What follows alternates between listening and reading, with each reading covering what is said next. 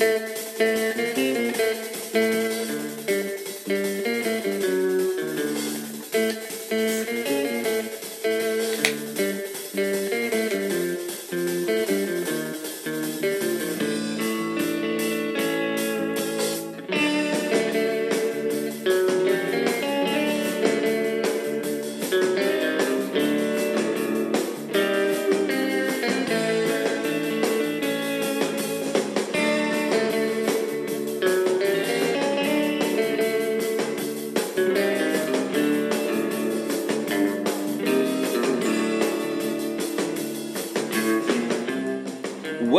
to the Best Picture Cast. I'm your host, Kieran B. I completed my goal of watching every Oscar Best Picture winner ever and decided to start a podcast review each one. Each episode, myself and Revolving Co-hosts will discuss, assess, and evaluate a different Best Picture winner with the goal to establish a ranking for the entire list.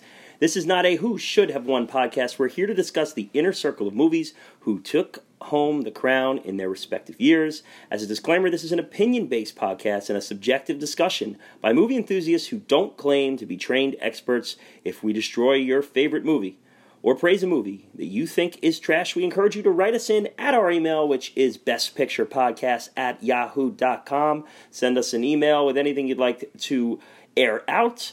But you can also get us on all of our social media accounts, and that's going to be at Best Picture Cast, just so the podcast sounds. Best Picture Cast. We're on Twitter, we're on Facebook, we're on Instagram, we're on Letterboxd. We're always looking to interact. And we're back. We're back for the second part of a two part episode. It's the first time we've ever done this before.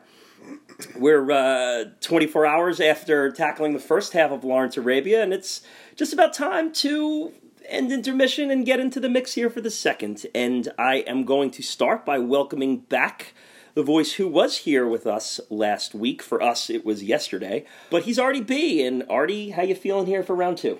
Pretty tired. Tired. Okay. Feels like I never left. it's been quite the journey here uh, across the, uh, the the Jordan Desert. So as the film crew was, and we have two members here to join us. They made little brief cameos in episode one, but they are here for the long haul now. We bid adieu to Jay Dowski. We send him off on his camel, and we bring in Grant Z. Grant, how are you? I'm doing wonderful. Thank you so much for having me on. Talk about this epic movie. Yeah, more sand. More sand for you. More sand. I get a lot of it. You get a lot of sand. Between, uh, I'm, I'm spending a lot of time in the Middle East. Yes, Yeah. yes, yes. Which is was- not good for my fair complexion. That's a good segue to Joey R here. And Joey R, how are you? I'm sunburnt from watching this. Not a fan of the of the sun, Joe. I love the sun. I go to the beach all the time. I just the amount oh. of sunscreen. Sun I doesn't use. like you. The sun does not like me. Got you. I mean, I wear sunscreen in the winter. Joey's mm. a sunscreen everyday guy. I recently learned. hundred percent. I had questions. We're all going to need a little sunscreen for this conversation because we are diving into the middle of a movie. This is something we've never done here before Yeah. at Best Picture Cast. This is I also you- you guys can refresh my memories of talking about already about this before. Have we ever done back to back night recordings? Probably not for an episode. Maybe a preview into an episode or something. yeah, noth- yeah, I mean, that that makes sense, but I think ne- we, never back to back. That's that's it's daunting. Yeah. How about Well, for yeah, worst I- I picture know, cast me and, about it. and best picture cast? No, we've never we've, we've spaced them out. we've pretty always well. spaced that. well, We did it the same week once. Yeah. Uh, what what's different about this? Is at least this is the same movie. True. Doing Right. back to back on two different movies is a really tough ask. Yes. Yeah. So, that, I, I, so, that, so at least this is like the same yeah. thing. I've had to do. I think I've had to do back to back when guesting on another Oh, one. for, I've done that. Me too. For I've sure. done that. It's a lot of work because you have to kind of let one pass quicker than you normally do. You have to shift to gears, like too. yeah to Yeah. really get into the other one, especially if they're very different styles of movies. Yeah, we very. I mean, I'm speaking for myself here, but you know, I live in these things when we're doing them. You know, Yeah, it's it's it's five or six days of of okay, it's just Birdman week, and here I am just thinking all things Birdman, and and you know, and, and boy, I mean, talk about living in a movie. It's been a whole lot of Lawrence here. This No, I just watched the second half like three times. yeah, that's, that's what the Jake said uh, last week. He's like, I just you know. It's been three times in a row of watching just the first half of this. I'm re- really ready to go and, Oh, I was and chat. I watched it. but yeah, it's it's a- it's it's easier when it's in it. Yeah, Artie, this is round work. two for you. How's life with Lawrence? Oh, it's great. It's hot. hot. Um, Balmy. yeah, balmy, but it's clean. It's it's hot but clean. Be a new BPC catchphrase. Uh, So We are we are very cold and dirty. yeah. Let us be real here. cold in our takes and dirty in our language. hot takes and clean listening. So, guys, we're we're plunging into this movie, but because you're joining the conversation fresh now, I'm going to start with your first experiences with this one, and I do believe this is a first watch for you, Grant. So Very before, recent. yeah, so before I kick it to you, I'm going to start with Joey. Joey, what's your first experience with Lawrence of Arabia? I saw it first a few years ago. It was a movie I always heard about. I never saw. I watched it a few years ago. Loved it, and I watched it two other times since then randomly. Like once I caught it on Easter and made everyone watch it. The reaction wasn't as positive from everyone a, else. that's a rough thing to do to your family on Easter. yeah. Well, they don't let me stay home, so it's on them for making me go out. I find I find Easter to be a big movie day. Also, like it seems like every Easter I pick I pick one to watch. Every Easter, The Godfather ends up on TV somehow, Yeah, which is like a dark Easter movie. But it makes it's sense. always Yeah, on. right. Yeah. But so I was really excited and really this this is a daunting movie, but I was really excited for it and to watch it differently for this. You know, it, it was a lot, but I loved it. Yeah. I loved the experience. Grant, I'll kick it off to you. First watch. I first watched pretty recently. Um, Wow. This is something that I DVR'd off of TCM Mm. And like maybe last year when they were doing their, their Oscar run. Yeah. And I've watched like the first 45 minutes like five times and it just never like I'm either I either have to turn it off because I have to get like my daughter ready for school or or my wife has no interest in watching it. Yeah. Like yeah, like last week was my first true watch. There's no doubt it's a time commitment. Oh yeah, for sure. Um, I, I watched it my last Friday that I was home. Um, I watched the whole thing. Well, I watched all four hours of it. Didn't didn't take a break. You know, I watched it the same all one day, and then yeah, then I had to rent it again from Amazon. Yeah. because you know Yeah, I had to you only rent it a have few 14 times, You, too. you only Yeah. have forty eight hours with it. Awesome. So, I, I just a couple questions for for you, Grant, because you're you're out of the group that's covered us here. You're the you're the only first watcher here. So, Yeah. so I have a, a couple questions I want to throw. Now, coming into Best Picture cast and joining, like when you first saw the saw the list of all the movies and whatnot, Yeah. I would imagine that Lawrence of Arabia is one that you had heard of or stood out on the list as like, oh, that's one I haven't seen that I'm sure is gonna I'm gonna have to cross paths with here in a bit. Yeah, obviously, it's a movie that everyone's heard of. You you know of it without seeing it, right? You know its grand nature, and and you kind of know what you're in for. I didn't know it was going to be on the episode when I first started doing this, but I knew it was a movie that you you loved. Uh-huh. Um, so I knew that was something that you're going to take extra care of, and I was excited to you know kind of cross this bridge. Yeah, and Artie, I think we mentioned last week how, you know, within the first five episodes of Best Picture Cast, we were already talking about plans for Lawrence of and how we were going to do it. And we were like, oh, it's going to be a two part episode. We're going to have different people on either one. Yeah, so that's here we are with it. Yeah, I can't believe it's we're in season four.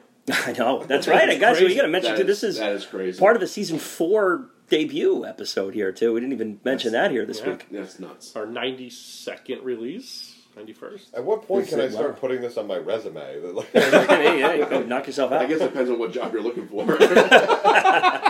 amateur podcaster. that is number one with the bullet. Yeah. Uh, the, the last question I got for the, uh, for the first watcher here, Grant. Yes. when you pressed play for the first time, Mm.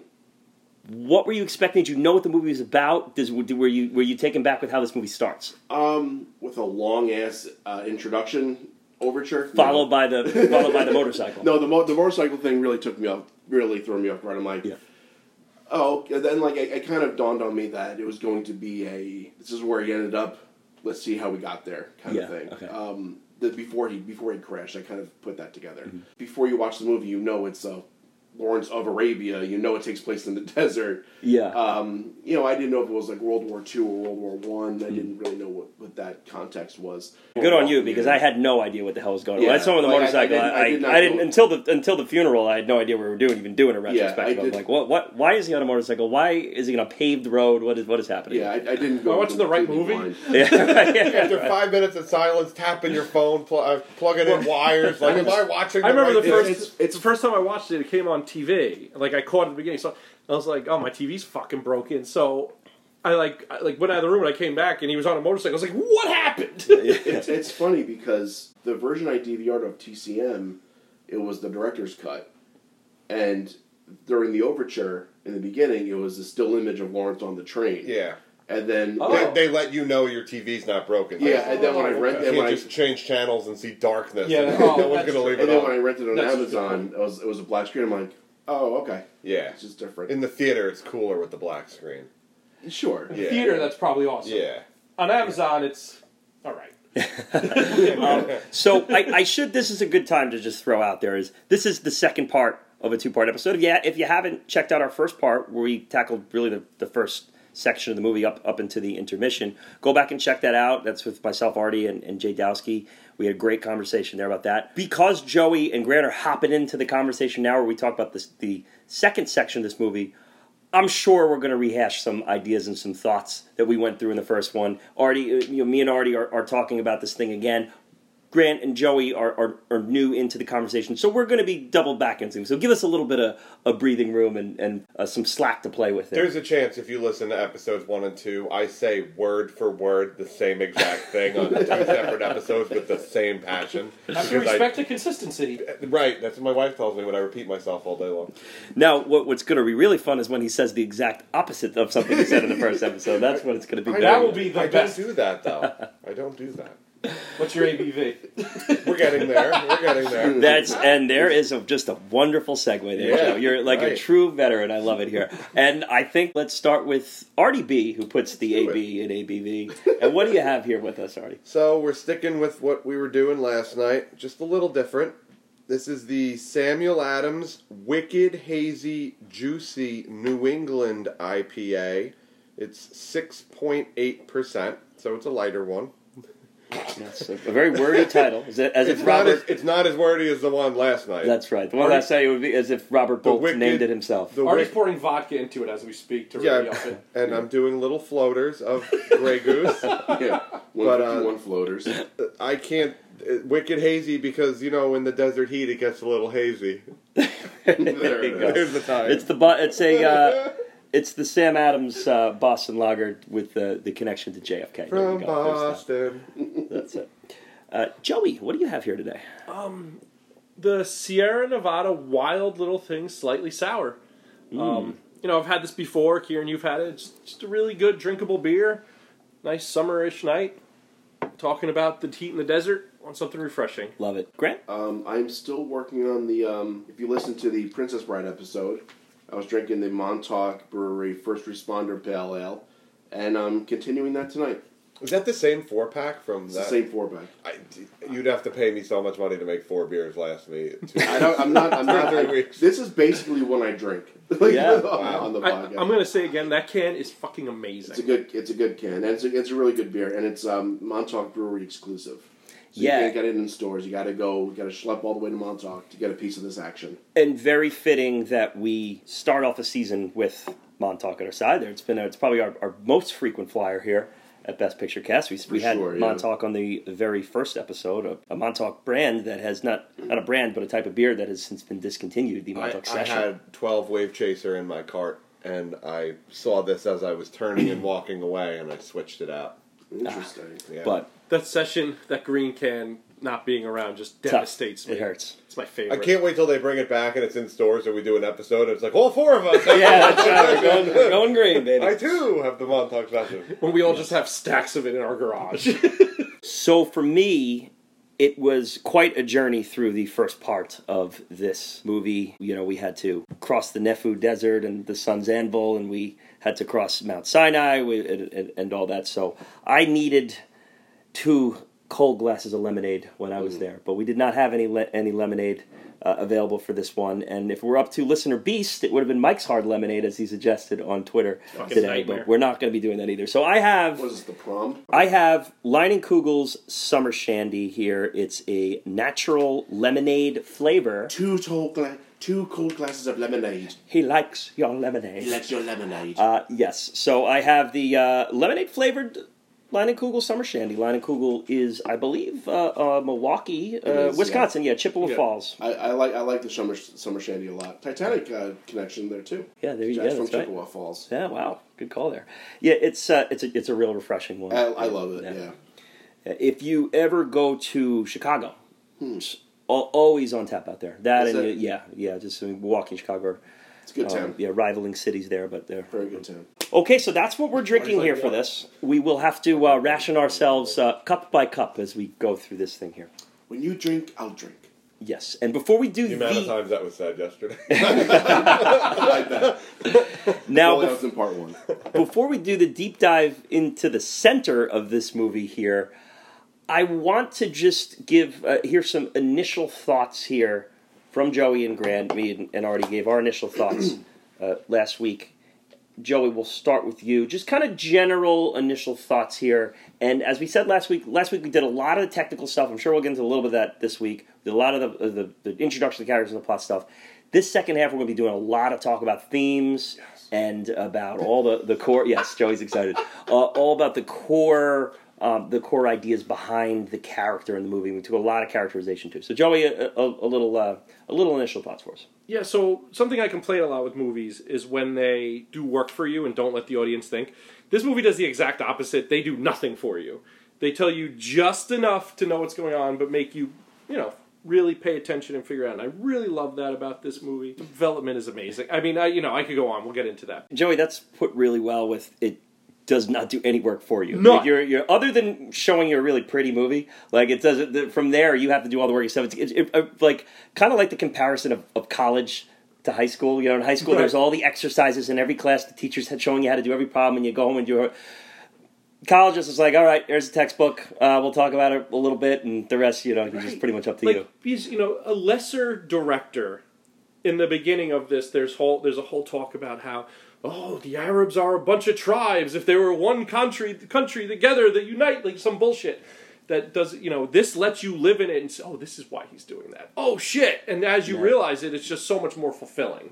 And and fulfilling is a great way to describe it too because just for me at least and you know grant i'll go to you next but just a movie that every time i watch it i notice something different learn something different highlight something different in my mind and and boy i love a movie that gives back to you every time you see it there but grant initial thoughts for you in, in tackling this thing here the amount of respect I have for this movie is it, it, it can't be understated. I, I think this is a movie that, that hits on every level and achieves exactly what it, it sets out to. such a massive undertaking of a mm-hmm. film, and the way it's presented and like like Joey said, the way that it it does not only does it it doesn't it doesn't trust the audience, it forces the audience to make the connections, and, and it is like it's a reward. Like once you once you watch it and you and everything kind of sinks in, everything kind of locks into place. It's a very rewarding watch. i gotta say too i'm sure your your wheels are already turning about what sort of design will be on the merch that will be uh, lawrence of arabia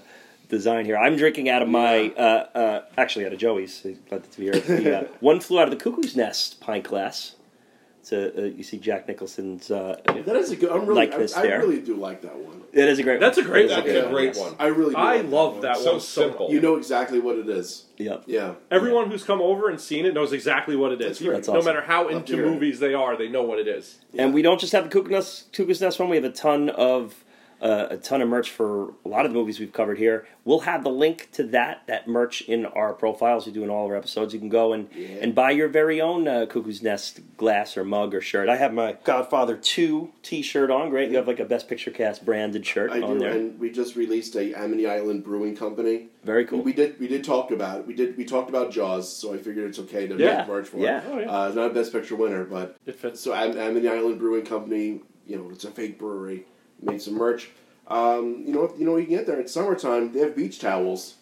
So if you want to Yeah. bring something, Amity Oh. Island Brewing Company beach towel, That's be my guest. And if we want a connection there, Jaws and Shaws was the episode. Jaws we discussed Shaws. Jaws alongside A Man for All Seasons. Yes, you did. The script of A Man for All Seasons was written by Robert Bolt, the same Oh, screenwriter of Lawrence of Arabia. There you go. So there's your Adaptation machine. This guy. yes. there's, your, there's your connection there. We're headed back to 1962. We're headed into the middle of this movie. We've already done our detailed uh, deep dive here. We've talked about the Yankees. We've talked about JFK. We've talked about our wonderful clarinet piece, Stranger on the Shore by Acker Bilk. Let's talk about Lawrence Arabia, guys, and let's talk about how the second half starts off here. We get a nice little, another little interlude here in the middle. You get a blank screen uh, check out of this thing. This section of the movie, I, I feel like every time I see it, I never know where it's going to start. Like, I'm like where where do we?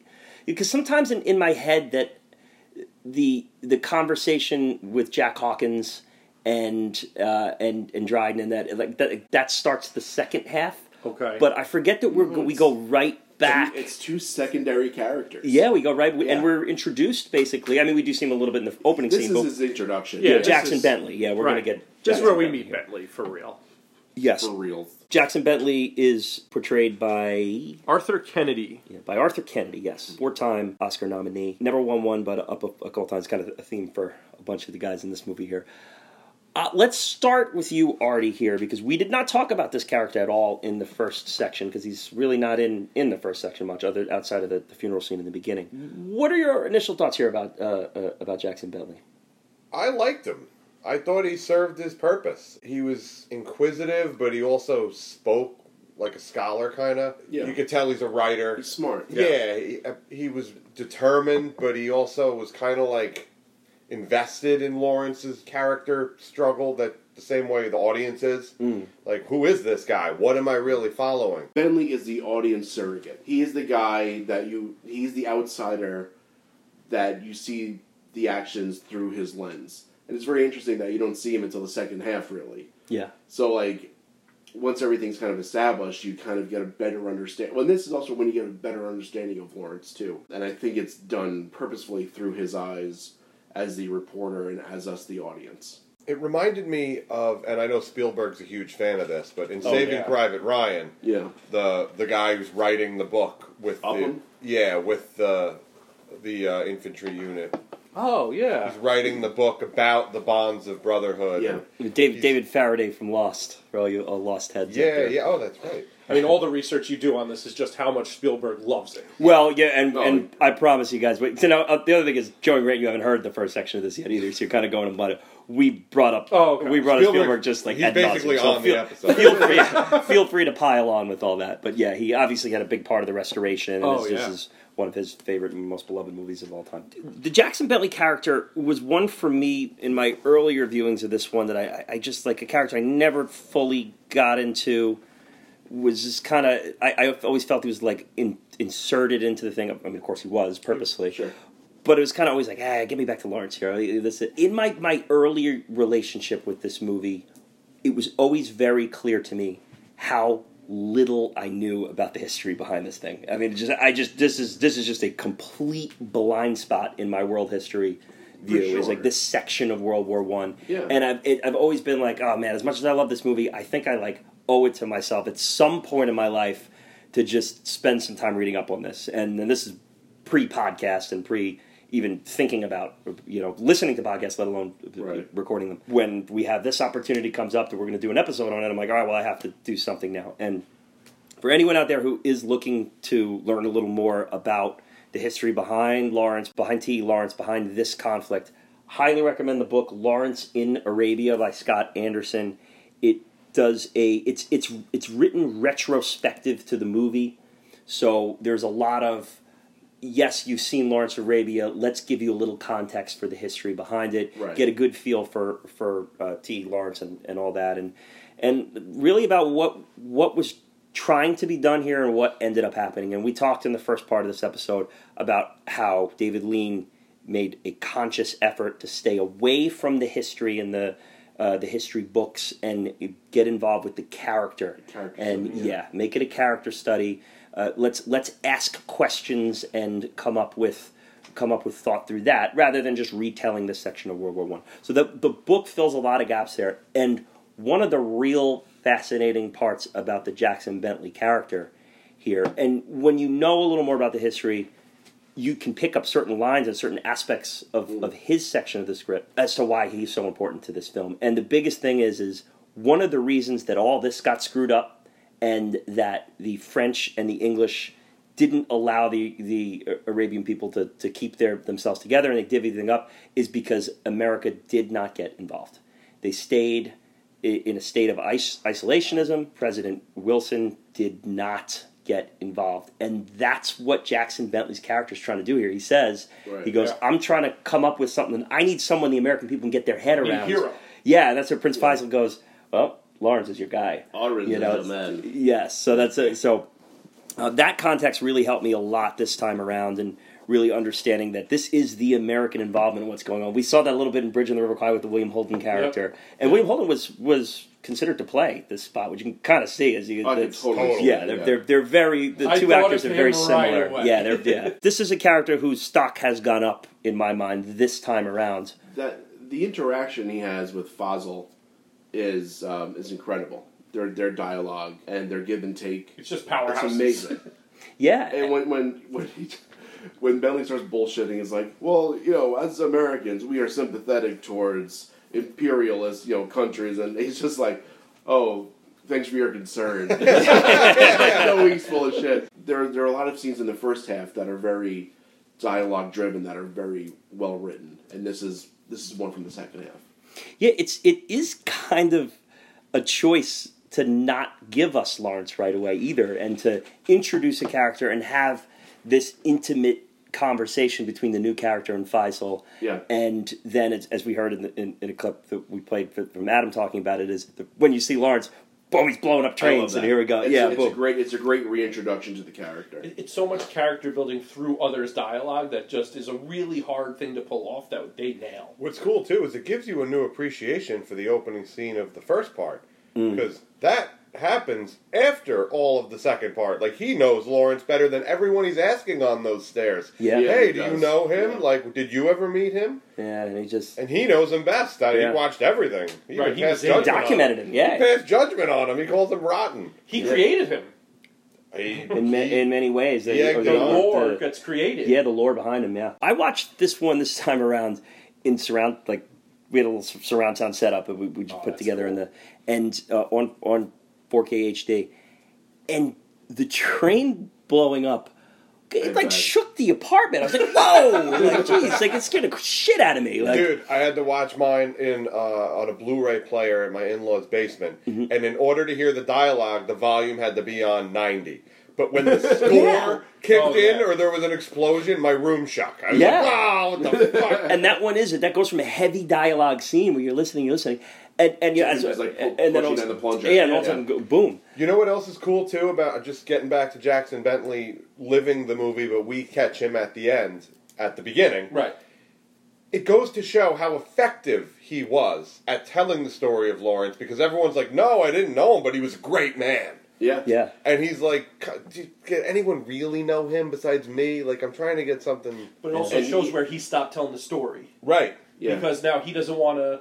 He can't destroy what he created because of what it could mean worldwide. No And one now- knows about And now no he's the one who has to hold on. Right. He what that must mean for him to hold on to. this is the time to bring this up, uh, and I know uh, I know Mike from Cinemus is, is, is eagerly waiting for this one though.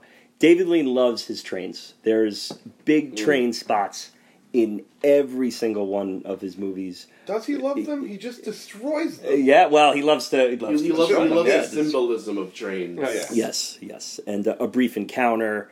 Uh, eh, we see it in Bridge and River Kwai. You'll see it again in Doctor Zhivago, and here we are. Of course, Bridge and River Kwai. Yeah, kaboom! And here we are blowing them, blowing them up again. Here, there is a great amount of symbolism here in this second half of of, of the movie. Here, whether we're, we're talking the the trains blowing up in, in the middle of the desert where you have you know Lawrence trying to preserve his newfound homeland. His love is clean. Yes, keep it clean. clean. Keep it clean. The clock, the broken clock that uh, that, uh, that- that Anthony Quinn has. Yeah. That's yeah, that's that's great because that represents the whole Arab nations coming together and just it, like they It's broken. They they feel like they got one over on everybody and then it Yep. just doesn't work. Mm. It's just perfect. Yep, he thinks he ripped the other guy off. Yeah, Here he's and going to then have a me- giant clock that doesn't, yeah, that isn't ticking. That doesn't work. the Yeah. horses coming off the train. I mean, it's just there's so much majestic symbolism in this in this thing. The thing. horses. I could have watched that forever. It's beautiful. Yeah. I love when they first start firing on the train. There's a shot of all the horses jumping Mm. in synchronicity, Yep. and it's. Um, I was like, how did he get that? He must have really started them. I'm sure he did. Yeah. Yeah. You know, I'm sure the hundred percent they scared the shit out of those Yeah, horses. like how many takes did it take? They're like, all right, come on. the horses are just shaking. All right, butterscotch, let's go. I always have to, to smile a little bit when I see a train in a David Lean movie and Mm. and just know that he's he's telling you your your wheels better be turning in your brain right now because we're we're we're digging into some deep themes here. I there's going to be a question that we're going to be asking ourselves throughout this section of the podcast. We asked a little bit in the first one too, and and I think one of our duties here is to do our best to answer it. Is who is T. E. Lawrence? Who is Lawrence of Arabia? Yeah. And what? How do we piece together all the evidence that we get into into this character, into this what uh, William Friedkin calls a, a a conundrum of a character. William Friedkin, who was the director of, of The Exorcist, he's on the DVD extras talking about it, and he sounds a lot like an ex-president, if you will. Oh, really? Check out. Oh, yeah, that's hilarious. That was amazing. Yeah. When you said that clip, it like blew my I'll mind. post it on Twitter here a- after this, but he sounds a lot like a very recent ex-president. who- sounds, like, sounds like he's trying to do an impression of. yeah, he's certainly talking about how huge uh, Lawrence of Arabia is in scale. But yeah, but and and it's just he just really honed into the part. He's like, this is a mystery wrapped in a conundrum with with Lawrence, and and we're we're meant to ask that question every time he pops up on screen. Grant, is that a question you've begun to uh, to to be able to tackle here? Because I know you in particular, you, you put out on Twitter. You know, I am I'm, I'm, I'm losing Yeah, I'm sleep trying to answer to think of this question. I think I have my answer. I don't know if it's the answer. Okay, I have my answer. Lawrence is a man in desperate searching of belonging and meaning. Mm. And he never got it as a bastard son Mm. and probably an outcast in Victorian England, right? He, he said, okay, well, like, like a lot of people that join the military, they're looking for a sense of purpose. He joins that, does not fit in. Okay, let me go halfway across the fucking world. Let me see if I can fit in with the Arabs it works, but his own arrogance gets in the way, and and his his purpose of bringing freedom to the Arabians backfires spectacularly. So what the hell does he have to show for all of this? Mm. And I, I- think eventually he just comes to terms with it and just lives a quiet life on the English countryside. yeah, Just and- to, and- just to just kind of resign to the fact that he will never really be complete. What makes it even more complicated is, you know, you you, you said that it, it backfires spectacularly, and it ultimately does fail, Yeah. as you said. But it's laced with success and potential, Oh, for which sure. makes the blow that And much it's, harder. It's, it's devastating. yes, yeah, it's devastating because he was so close to single-handedly bringing the Arabians their freedom. yeah, and And and, what and- would have changed the, the course of history in, Yeah. in one of the you know one of the the most war-ridden sections of the world in the last hundred years. And you know he, he has I mean millennia. It's just Yeah. yeah. But the uh, but he gets I mean well, I'm sure we'll talk about the scene, but he gets broken, absolutely broken. And that and this and he never healed from that, and then and the scars he carries from that that moment kind of derail everything. And, and what is so heavy about the context of this movie too Mm. is if you go back a hundred years to when this stuff was going on. Yeah. You know, here we are in, in World War One.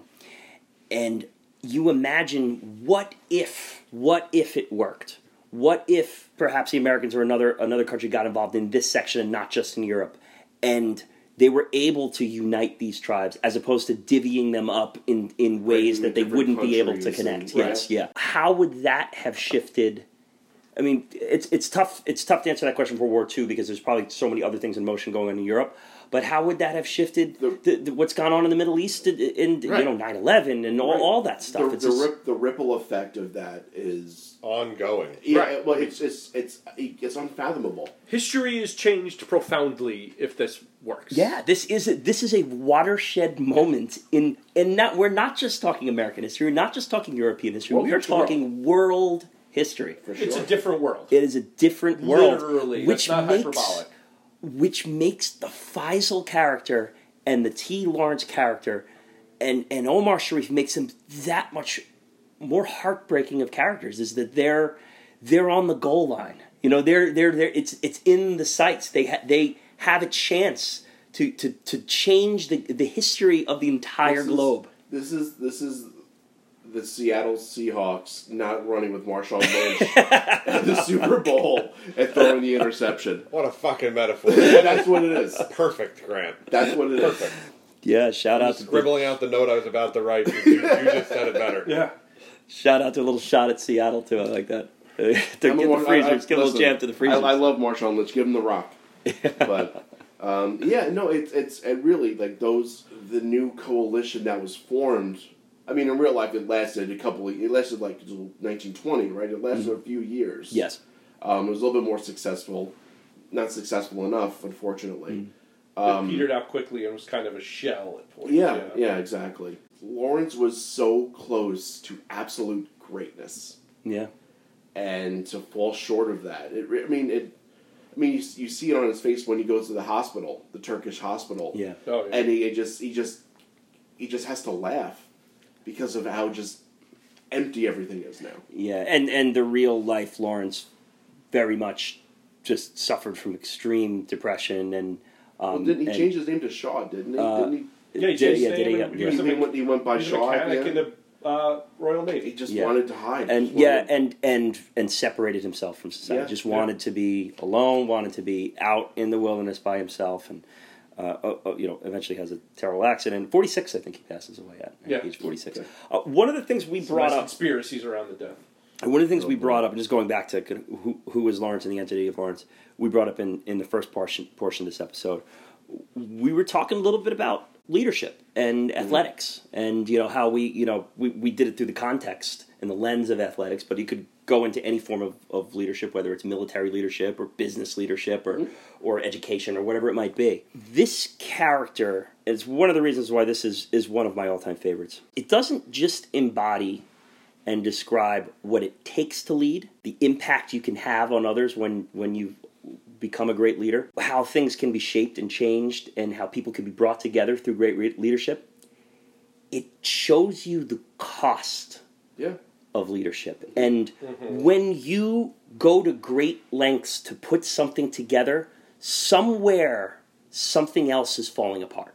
yeah. Whether it's inside you, whether it's inside someone else that's going to come after you, whether it's in some other section of the world, there's nothing There's- is for free. You don't sa- get to a just yeah, you don't just get to win the lottery and, and collect. When you're collecting, something else is being taken away from. Something and always a- has to balance. Yes, there's a ripple effect everywhere and everything you do. So yes, you can make the men walk on water, and we'll get to that one scene too. I, I love, love, love, love that exchange.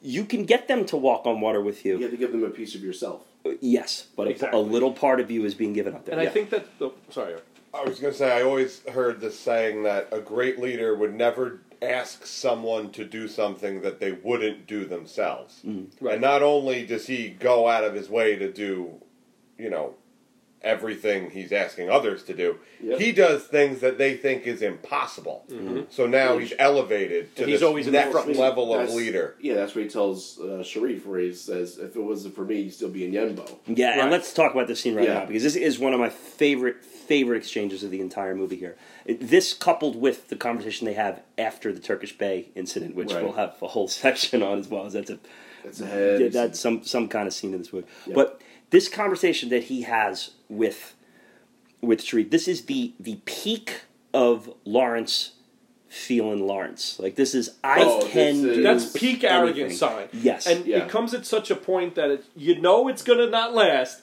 but you see it, and you know you're. It's so much of the dichotomy of this man, right? Where he's so arrogant at times, but at other time he's humble and brave. But there's also the blood, blood. Like it's so Yeah, interesting, it's- and where it's- he really pops here because with Sharif, who's such a, cons- a constant.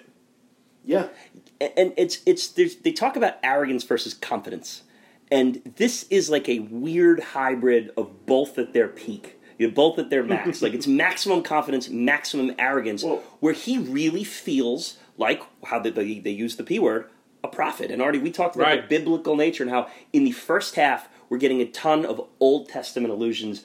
Moses, Yeah. uh, Oh, yeah. crossing Sinai, you know the the, the burning bush, or the all pillar the- of fire. the pillar of fire, Pillar of right? fire. right. Now It's New Testament. we're now we're talking Jesus. walking on water. Yeah. We're talking prophets. Is does does he do, do they think he's a prophet? Does he think that there was? Well, he, He thinks he, thinks- is. he thinks he is. thinks The, he the is, yeah. line is he says to to Sharif Ali, he says, "Do you think I'm just anybody?" Yes. Mm, so Yeah. now it, well, they're letting us know he doesn't think he's just anybody. Yes. And you know what? Even if whether whether you're arrogant or confident at that point, when you have that much success, it's the same thing. If you reach a high enough pinnacle, arrogance and confidence merge, and it's like, well, I should be Yeah. this confident and arrogant because Yeah. I fucking did all this. It- Yeah. You could be humble it's and confident, though. Well, you yeah you can't you that happens. That's the difference. You Arrogance, you lose the humility. arrogance there's a delusion with arrogance. Yeah.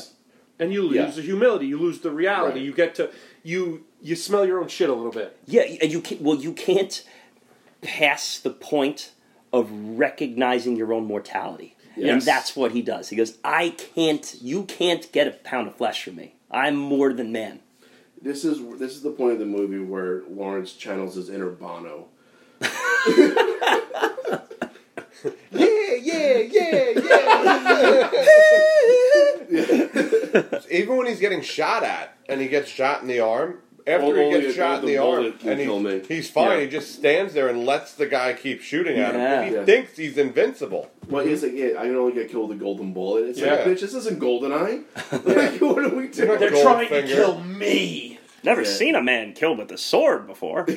By Jiminy. I do love that whole take camera piece. You took, did you take my picture? Yeah, Anthony, Yeah, the old, Anthony the old puts up fire. voodoo. Yeah. I love that. Yeah, Anthony He thinks you're stealing his virtue. You're a thief. Yeah. I love that. Yeah, that's awesome. I love that so much. Go, going back to the to the scene with with him and Sharif there, and I I love. I love the contrast of this and the and the next conversation that they'll have. And Sharif's kind of like, he's like, "Oh my god, now I got to argue the other side of this thing now." But he, there's there's you know we, we just talked about athletics and like if you're if you're a coach, mm. you there is a little part of you that has to make your players believe they're a little better than they are, you know. And Absolutely. and if you want to conquer something, because most coaches, usually all of them except for one, have to deal with a team that isn't the best team amongst the pool of, of teams they're going up against. And and whether you're military, same deal. Like you're not you don't if you don't have the strongest military in the world and you're fighting a war, you better make your people believe they're the strongest military in the world. And Lawrence is just dialing this up to ten, where now he's not. We're not just going to, you know, beat the undefeated Patriots here. We are, you know, and, and win a championship for the New York Giants. Go Big Blue, yes. We're gonna have, we're gonna walk on water, folks. That's Yeah. what we're gonna. Who will walk on water with me? But- you know, but Artie, like you said, it's he's willing to do it with them. Right. You gotta Yeah, give him he- that. Yeah. He'll be the first in there. But here's the ironic part of it. This is after people, even even after successful campaigns, his soldiers are just leaving. Mm. He's losing soldiers by the dozens every day. So at- after this point, at and he doesn't care. Yeah. Like his arrogance is that much. Or he's like, "Well, you have me, and that's that's enough." right, and they what? They, so when he starts, they have a thousand, and at this point, after the Less first than train scene, they're less than two hundred. Yeah. So he's lost an eighty percent, and he's still. But they have me. Yeah. Yeah, and then this is this is of course the perfect peak of it is where he decides he's going to waltz right into the uh, to the Turkish gonna base. as an And they're- Arab. Yeah, they're going to believe that he's Arab. It reminds me of, of Cartman when he like he thinks he's invisible and he's walking he's walking butt naked through like the, the county fair, like just like, doing like the side step. Just the absurdity of this. He lasted five seconds in that town, Laura. I, I'm sorry. What are you doing? Dude, that was. I, I, mean, love Cartman. that. Cartman was better. I I love that. Within five minutes of Lawrence being there, he's like, he got picked up. Yeah. Right. It's just like, no, this wouldn't work at all. It's like you are the you're the whitest, Right. you're the fairest person. Blonde we've hair, ever blue seen. eyes. Yeah, You- with you- these like You have blue the eyes. bluest eyes in the face of the world. But again, they didn't treat the audience like idiots. They didn't make us think like, oh no, he, like they're like, what the fuck are you doing, dude? like we, we're you're done. Yeah. Okay, it's Turkish Bey time, folks. Joey, I think that you're going to have to lead us here in this one because this is a Joey R scene. This is half. yeah. I figured this would be. This is the subject Joey loves talking about. Yes, uh, li- walk yes, us through this one. So we meet the commander of the Turkish in da- da- Dara Dara Dara? Yeah. D E R R A. So Lawrence, being held captive by the Turks, meets Turkish Bey, um, calls him Effendi, which is just a sign of respect. It gets super tense super quick. We know at this point they're offering twenty thousand pounds for Lawrence, so that there's there there's a heavy price on his head. Right into the ripping of the robes and Yeah, the the- skin, looking the, at the disclo- the disrobing. yeah Little nipple nipple touching. the there. nipple play. Wouldn't have been funny if they ripped his robes off and he has like a lingerie on? He robe up his robes, just wearing another set of robes. like, what's this naked gun? and you know the just the touching, the very close up on Lawrence's eyes and his mouth, and just the fear. close up on the Bey's mouth. The close up on the yeah. base mouth is just wildly unsettling. like he's looking at a steak. yeah. Yeah. and then just the um, And then with Lawrence knees him in the groin. Is that yeah. what So, but first they, they look at the the bull the bullet wound in his arm. They think he's a deserter right. because of it, not realizing that it was one of their guys who got beheaded. So they never got to hear the news. Then he knees him in the groin. He goes to his office where the Turkish officers throw him over a bench. Well, one guy flirts with him. Oh, he's staring Oh, they're- his eyes and smiling. Yeah. Yeah, They're was all given The guy- uh, the guy holding- rape, rapey, rapey. Rapey. Very the, rapey. the guy holding his arms be, be, beyond the Effendi, who's every time we see him has less clothes on in his office. The guy holding his arms is the rapiest. Like he straight up Uh, just if, if it's not Jose Ferrer, the Turkish Well, Bay is he's pretty far rapey. away. Yeah. I think I think he- I think it was a bad move to knee him in the balls. I think that got him going. I think that's what, I agree. yeah, He was just playing with his nipples. I think he I- wanted, and I- then you know, and then listen. The, the, I know what you know. His story says that he was raped. The book, the movie, implies it heavily. Yeah, well, they but they do it artistically in a sense where they're not giving you the answer. Look, And, and Agreed. this, this is one of the yeah, I'm sorry. Uh, the first time I watched it, I didn't put that together. Oh, really? Okay. Yeah, and then I, I was kind of reading up on it, and then and it said that I'm like, oh, that's interesting because like him getting canes shouldn't have broke him that much, And that's why And I I, was like, that's kind of weird. Um, so, and then I think David, even David Lean says like ninety percent of the audience doesn't know Right. that a rape occurred. yeah. Like something, something like that. He, He can't- he he says can't- he says he wish he made him a little bit more implicit. But I- I, I mean, I think he did. I, I think like it's heavy. I like how he did it. And this is this is listen. The code the code era is Oh, bullshit- for is- sure. is Right. bullshit. The code era is bullshit. We know it's bullshit. Right, Like it's yeah. ridiculous that they, that that art was censored that way. However, there are some byproducts of the code era, and this is the end of the code era. So they could have shown more, But than they, got did. very creative But- in it. Yes, there were, and you see a lot and a lot in Hitchcock. Yes. there's a lot. We, we Yeah. talked about it in, true in to Ri- life too, because the, the rape stuff's kind of like vague.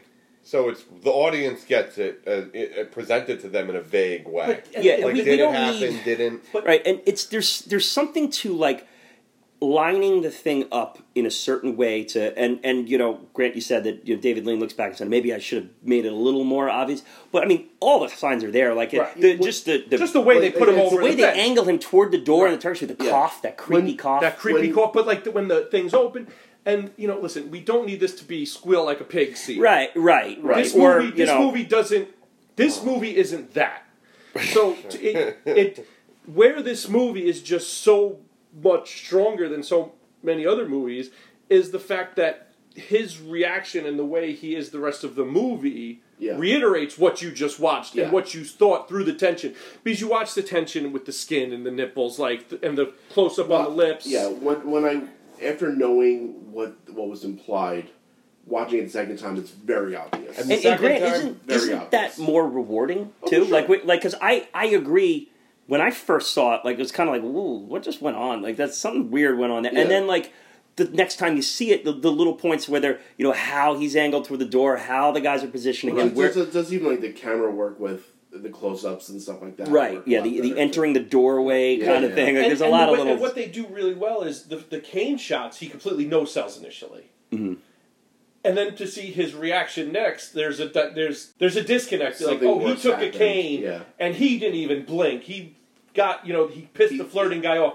What happened that Yeah, now something he's broken? So it's Yeah. really so even if you miss the skin stuff, even if you miss the creepy cough, oh, Okay. it's all you know. All the pieces are really there for you. But again, like you said, it's this is why this is a fulfilling movie. Yeah, I think the two most obvious tells that there's going to be something, you know, rapey going on is when the it's Turkish Bey. Is it the Turkish Yeah. bag, yeah. When the Turkish Bey is talking to him about how he's feeling so isolated, Yes. and he goes, "You have no idea what I'm talking about, do you?" Right, yeah. Like that's creepy. And then Yeah. also, Very creepy. Yeah. and then he goes to, and he's like, "No, Effendi," and then he goes to the room and after he gets kneed in the balls and says, "Beat him."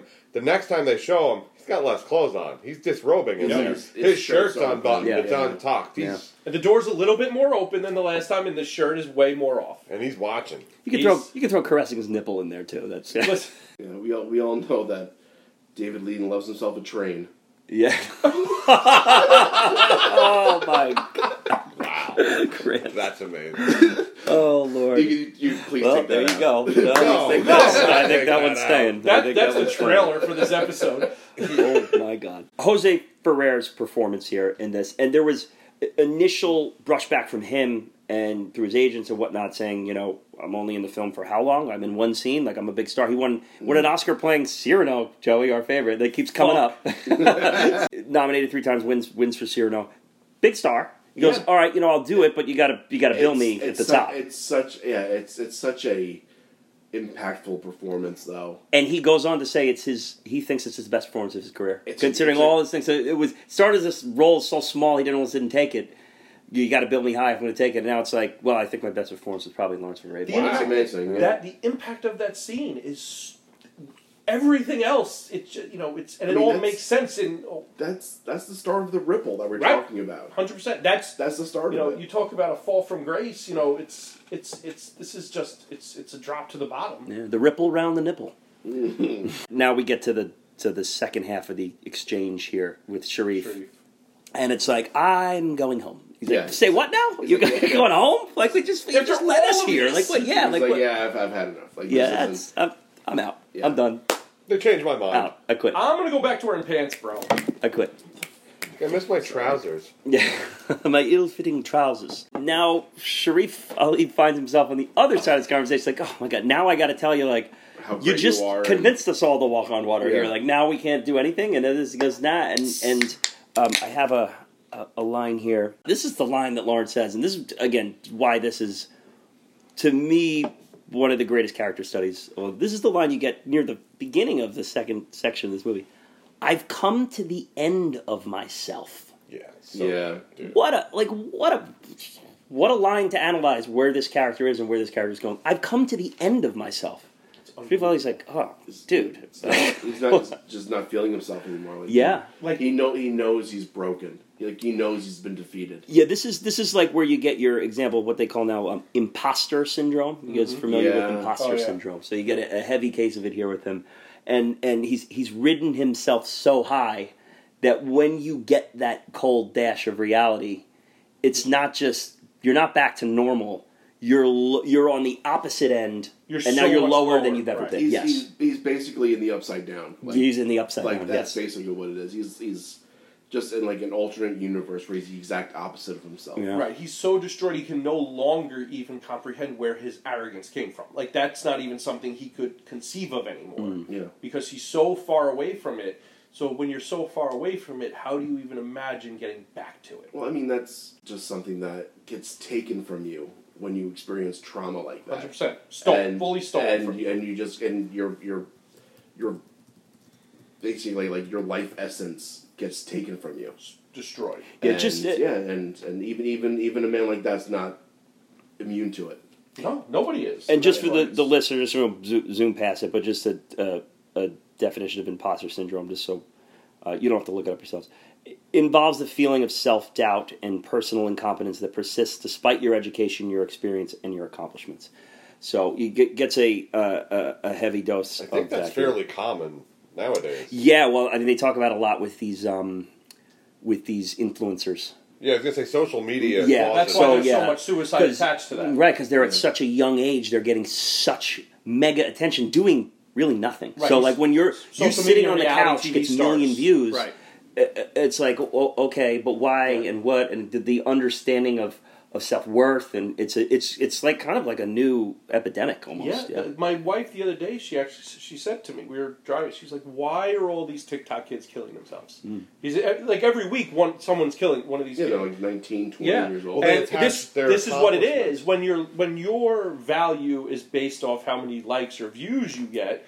There's a very tight shelf life on that, and if you have are unable to find something else, everything will feel worthless. It, it's high school on steroids. Like, look how popular I am. A million people like me, Yeah. and then it ends. I mean, and listen, Yeah. there there there's studies about like social media addiction where they're actually like connect. Uh, LSU did a study where they were actually able to find with people who are so far into it, a like on Instagram or TikTok or whatever was giving them the same dopamine reaction as drugs. I could see So that. now you take that away, and what that mean now it's the depression, the self worth, like we said, Withdrawal. withdrawal from it so much. So now, and if there's nothing, and you know, if now imagine it's taken away due to not because someone doesn't like your dance on TikTok, but through a violent sexual assault where now you feel like you've stolen valor almost, Yeah. right?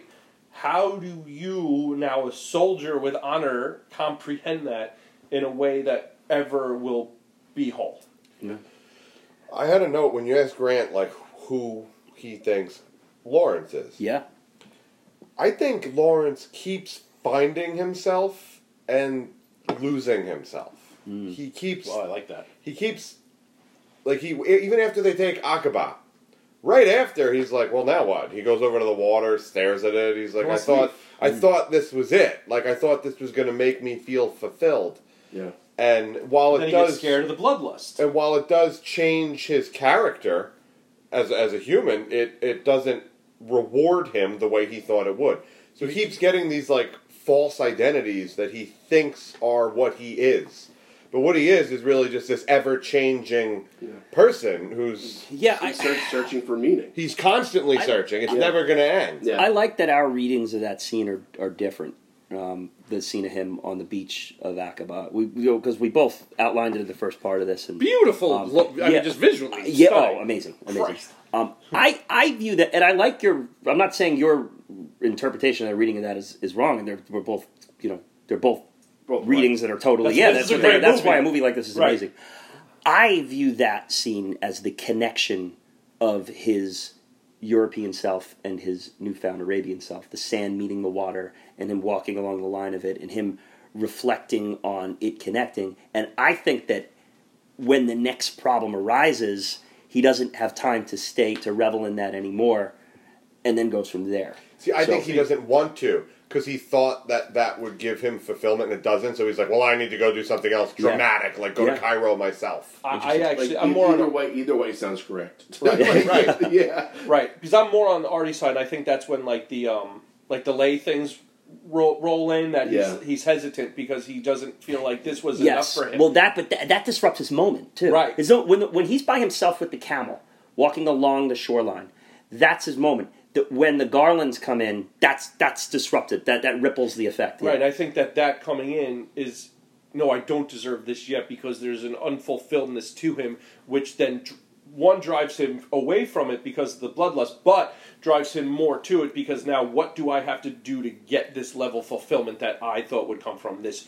I mean, this unbelievable. Imp- he did something impossible and still didn't feel like it was enough. Okay, so I want to ask you guys because we we didn't spend. We're going to talk about the guides a little bit now. We didn't spend too much time on, and their guides are uh, Daoud and Faraj. Faraj and, and Da- uh, Daoud and Faraj. Yeah. So we didn't spend too much time on uh, da- Daoud, uh, who sinks into the sinks into the quicksand. We didn't spend too much time on him and the meaning and the impact of that on purpose because I wanted to kind of get into them together. It works here. better thematically. Yeah. Yeah, yeah. So, Joey, I want to. I'll, I'll kick it off to you first. Like, what is, what is your reaction to their importance within this narrative, and and their importance to the evolution or de-evolution of of Lawrence's character? I, I think it shows so much of Lawrence because you know when we first meet them, nobody takes them seriously, but Lawrence is willing to take them in. On the trip, I mean, everybody's like the kids. Why? Like, and so he, you know, not only gives them a chance to be his valets or whatever, but he also really takes them under his wing. So when Daoud dies, you know, would he have gone to Cairo that first time talking about, you know, I'm done, or or was it, you know, because you know shooting Gasim was so problematic for him. Um, how much Daoud meant like that's the Yeah. death that I think really he- weighed heavy. But he was using his oh no I have bloodlust. Like I think it was his inability to cope with losing people close with him. So you know a little bit later on when they talk about the deaths and the injuries and whatnot, I think that maybe some of his arrogance come from him shielding himself from having to deal with death. And that's a Mm. great point. He bugs out when he loses people that meant something to him. Because then when Faraj dies with the detonator, He has to kill Faraj. he has to kill Faraj. And like- what does Faraj say? Daoud's going to be so mad at you. Yeah, Yeah. Daoud will be angry. And it's, it's how smart Faraj is. Yeah. Uh, salute him for me. There is a fascinating analysis that goes on when you compare the death of the two and how it impacts him. And while Daoud's death with the quicksand, I think initially shakes him more. Faraj's death by the, by the detonator, where he has to he has to basically mercy kill him. Yeah. Pushes him over the edge. I think that's the end Yeah. of his human connection. I, I think that's the last time he's really going to feel for anyone in that in that way. I mean, this is before the Turkish Bey incident. Oh yeah, Yeah. but I think but that's when his peak arrogance comes right after that. So I think at that point he's all wall. Yeah, that was his like the, the, that was his fatherly side with the two of them. You know, he took them under the wing. It was a Right. and experiencing that loss and experiencing that level of mortality. There's a, there's a big chunk of his heart that was taken out there. I mean, well, there's there's the kinship there because the two boys didn't really have The a orphans, father either. yeah. They were orphans too. Yeah. So um, I mean, even Lawrence wasn't an orphan; he was still You just- he yeah, fatherless. Bastard Yeah. son. Right. Yeah. So there, so there was a a kinship there. Yeah, a Jon Snow, if you will. Do you think that's where Game of Thrones got that? Uh, I, listen, I'm not talking about Game of Thrones. Poke but Oz a little bit? Yeah. uh, Oz is uh, yeah. Jo- Lawrence is basically the Jon Snow of Lawrence of Arabia. Um, so he, he feels he feels that they're almost versions of himself, Mm. and so losing them is losing a part of himself. Oh yeah, I like that. There's this return here, and Artie, this is a distinct memory I have from your first viewing, because this is one of the first scenes that you brought up to me uh, when you after you watched it, where he comes back at the the uh, jolly good about that squash court, you know, where he's in the He lays it on a bit thick, doesn't he? Yeah, you Yeah. loved that Uh, whole dude, exchange there. That was really it just the, the, the squash court. It's, it's just it's yeah, fantastic little social exchange. Him returning to the social circle and what's going on in there? Well, oh, we built a new squash court. Uh, jo- jolly good, jolly good about the squash court. Yeah, he's like he's like good. I lost everybody. congratulations, on the, I'll never- congratulations on squash court. I'm I'm, never dead gonna- inside. I'm never gonna cry again. Good for you. Yeah, so I had to mercy kill my uh, only only person I'll ever consider a son. Right. yeah. Um, I mercy killed my heart. Grant, that uh, Artie, that that scene though, I just want to pass it off to you. on there. I, that, I, sorry, that was hard to follow. I had more jokes I wanted to say, but you're like, now let's get serious, Artie. That inside. that I love that because he still doesn't fit in. He's Doesn't- he super doesn't well belong. respected. He has accomplished more than every person we've encountered Mm-hmm. in this movie, and he still doesn't fit in. even even at the end, I'm going to I'm going to touch on something in part one. At the very end of it, when he talks to uh, Allenby about getting the artillery, getting the resources, all this money. stuff, and yeah, the money, and he he goes from the courtyard into the hallway, and he's just surrounded by a bunch of British troops, and they're all like patting him on the back and cheering him on, and he looks so uncomfortable It's with the, with the accolades. He that- looks so uncomfortable. that gives me the same vibes as the staircase of the funeral at the beginning. Is he's being praised by people who don't, know him? Yeah, And I think he's and he knows who he is Right, that's really, and they don't, and Great connection. he's not Yeah. thrilled with. Well, I think because himself. he's searching for who he is, Right. and doesn't know who he is, but kind of is getting an idea of what the, um, you know, the reputation of him is, and how it, it all, you know, the kind of the dichotomy of him and him completely unable to connect the two. Yeah, there's in in the first part of this episode, Artie, you, you, you I, Jay, we, we talked about you, me, and Jay. We talked about the Oscars that it was nominated for, and the ones that it most deserved. The one if we if we took one away, and and Joe and Grant at the end of this, will will ask you the same question. But we didn't talk about what it wasn't nominated for. That is on the lines of travesty, and I want to throw one out there, and it's costume design. The costume design Yeah. in this movie is Fantastic. wonderful. It's just it's completely wonderful. It, the the ill-fitting clothing that So they put him in in this. Oh man. Yeah, it just looks. He just looks like somebody's grandpa wearing that thing, and it's just it. Maybe it fit at one point, or what, and what does he say? It's like someone. Oh, like mine was stolen because you know. Yeah, of course it wasn't because he didn't have. it. He was wearing the shawl. Right.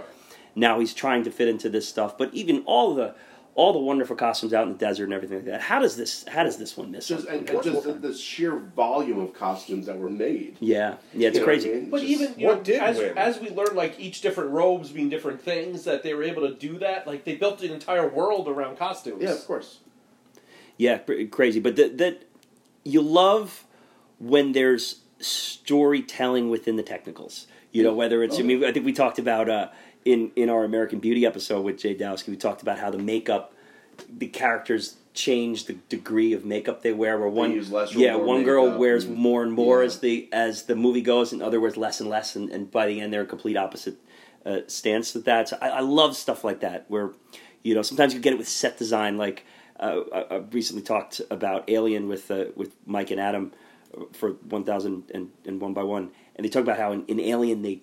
The, the set design they made it smaller and smaller and smaller as the Got movie goes. and so yeah the yeah. actors felt more claustrophobic and they reacted in the same way. I love stuff like that. We're just using the technicals to to tell the story here. Costume design color. I mean the Music Man's up Gypsy is up My Geisha and Bon Voyage. The winner is the Wonderful World of the Brothers Grimm. It just seems so crazy to me that they didn't put Lawrence Arabia That in seems that like there. seems like an oversight. I mean, just just even like if even if you don't include the storytelling of it, just the sheer volume of, Yeah. what, of what they've done, yeah and you know that's so like there's so many extras that they have to dress up. Oh yeah. What was it? Was it nominated for set design?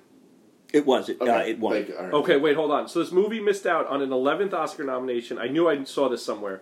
For Best Costume Design because someone forgot to submit Phyllis Dalton's name for consideration. there we go Uh, so there you go it had, it had to be a Perfect technicality Technicality. As we're talking about this, I'm like, I know I read something about this There where they is. fucked this up. and that would have that would have been a slam dunk win It should have been. Brothers Grimm. Can we get, get so uh, Lawrence is back in his British uniform, seeing Bennett and Allenby.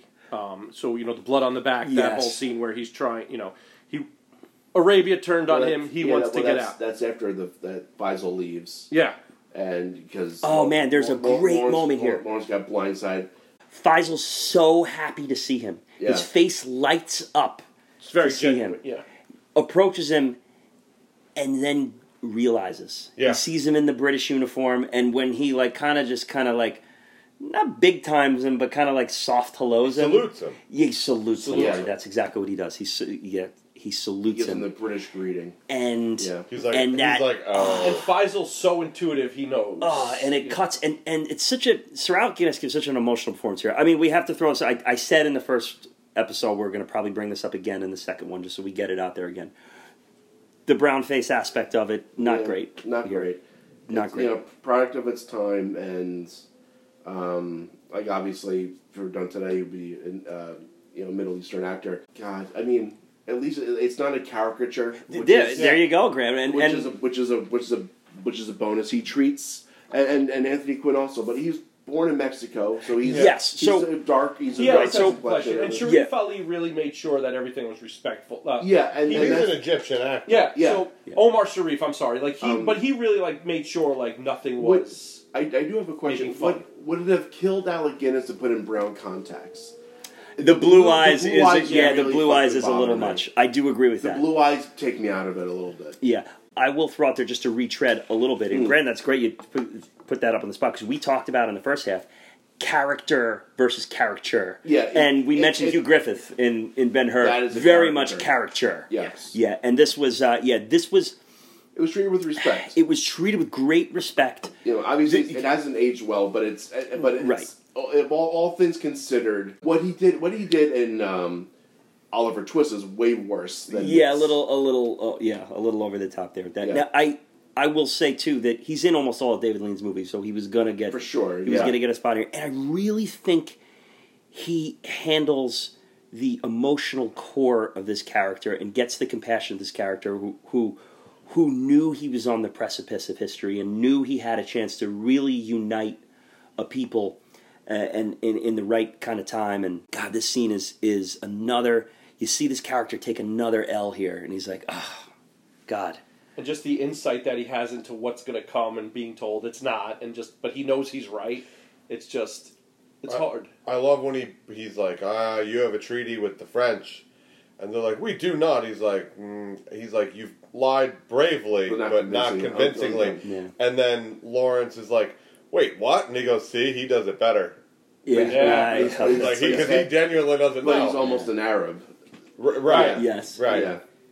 Yeah, and to just to cap off this combo and then we'll move on, because we do say too, we're we're talking about the character on the screen and, and how it whether Right. it's and and listen, we we were hard on Hugh Griffith. We did not like the performance at all. And No, it was yeah, it's and it bad. didn't it did not work. just- Where yeah, this one you can you can get past Yeah. it because of like Grant you said the, the thought and, and what went in behind it. And the phenomenal Yeah, acting. and- and great. Well, It's that's great, floating like a it's like great. a It's ten out great of ten. Yeah, Um, great and you mentioned Anthony Quinn is of, of Mexican He's descent, born- so he's he's born- at least he's a person of color. I mean- Jose Ferrer uh, of Puerto Rican uh, descent, Yeah. so he's a person of color too. It- so it's, it's not when- great it's- that they're. It's they're when you it's when you have to apply paint Right. to your face where it becomes a problem. When you're changing Right. pigmentation. Yeah, we don't. like- the, like- the, the white Europeans playing Sure. these guys, and, Like- and they've tried to put the, the Sharif Ali character with Right, it too. like, like Oscar Isaac has played Middle Eastern characters in the past, Mm-hmm. and that's and he's uh, South American, uh, with Central American and- Central. and Cuban, Okay, right? yeah. Yeah. Um, so, but like he, without makeup, Right. It, it work like he he fits he fits the mold. It's certainly very complicated. And it Oh, is- for it's- sure. It's acting.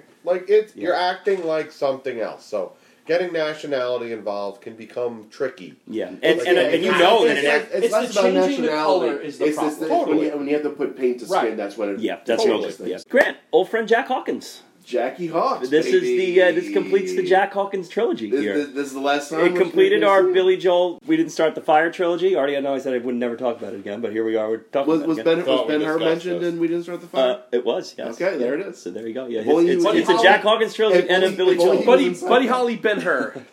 Uh, So probably good to yeah, good to see an old familiar friend on screen it's again. it, it's it's funny with the, his with his hair. And Yeah. I- I- Yeah, he's much I- older in The, this. Yeah, yeah, the first Feels time like I, he the first time so I did not recognize him.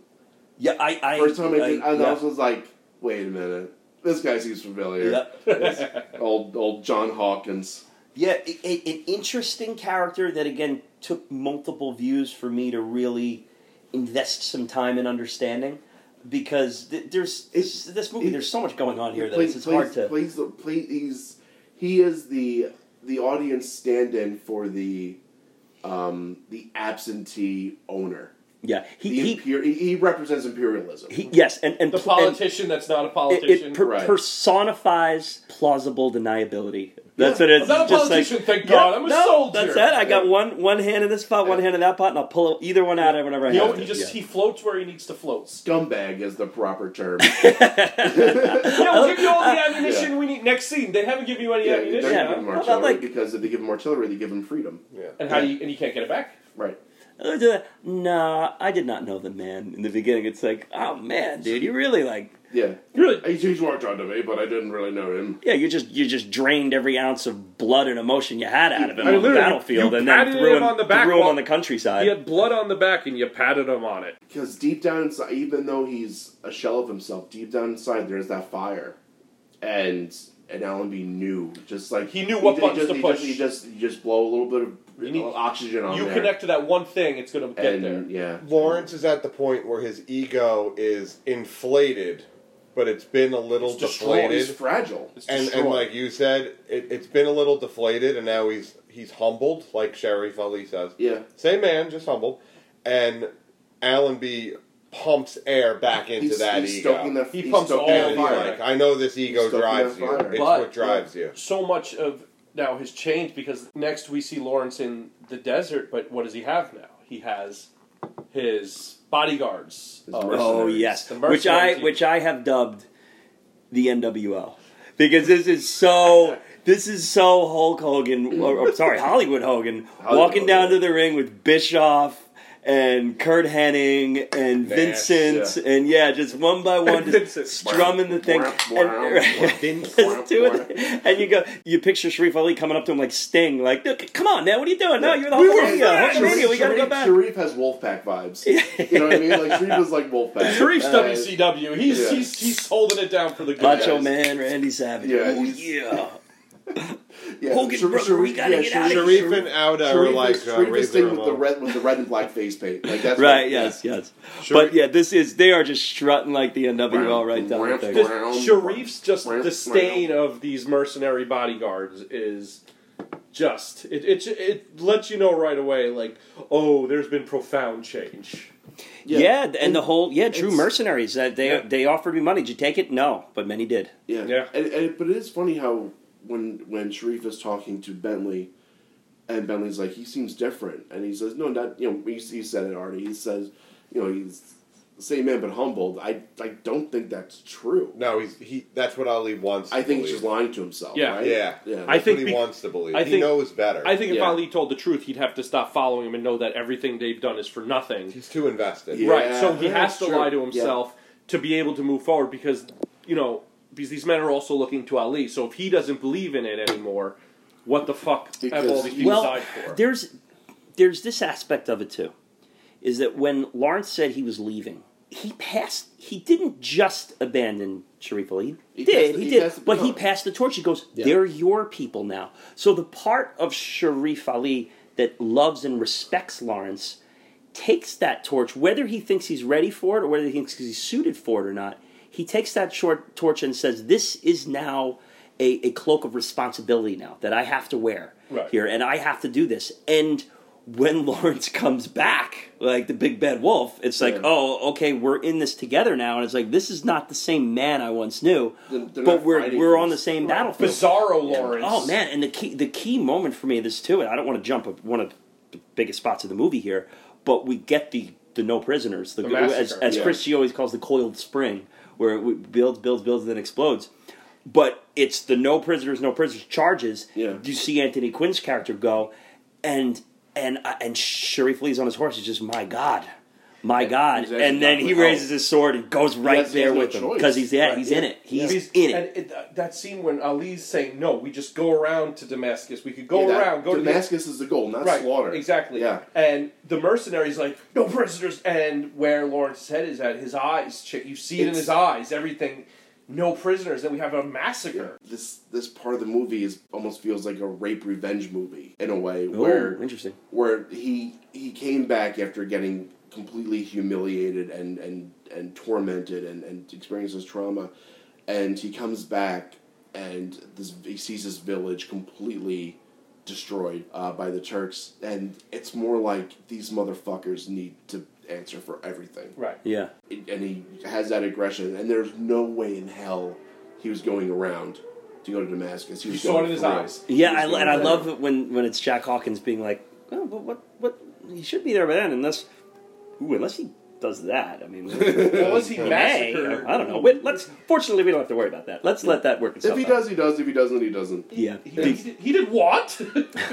yeah, that man, that. But now that that no prisoners moment, that's kind of the moment of the second half for for me.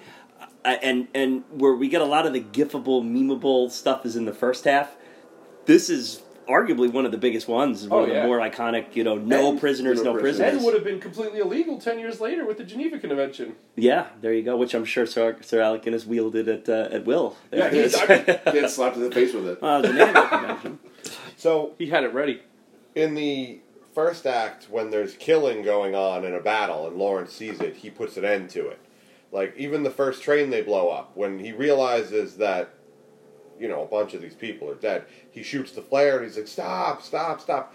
In this scene, Ali has to, Sharif Ali has to approach him while he's literally killing people, boom, boom, boom, with the handgun, and he's like, "Stop! Like, chill out! Like, you stop doing the killing." Mm.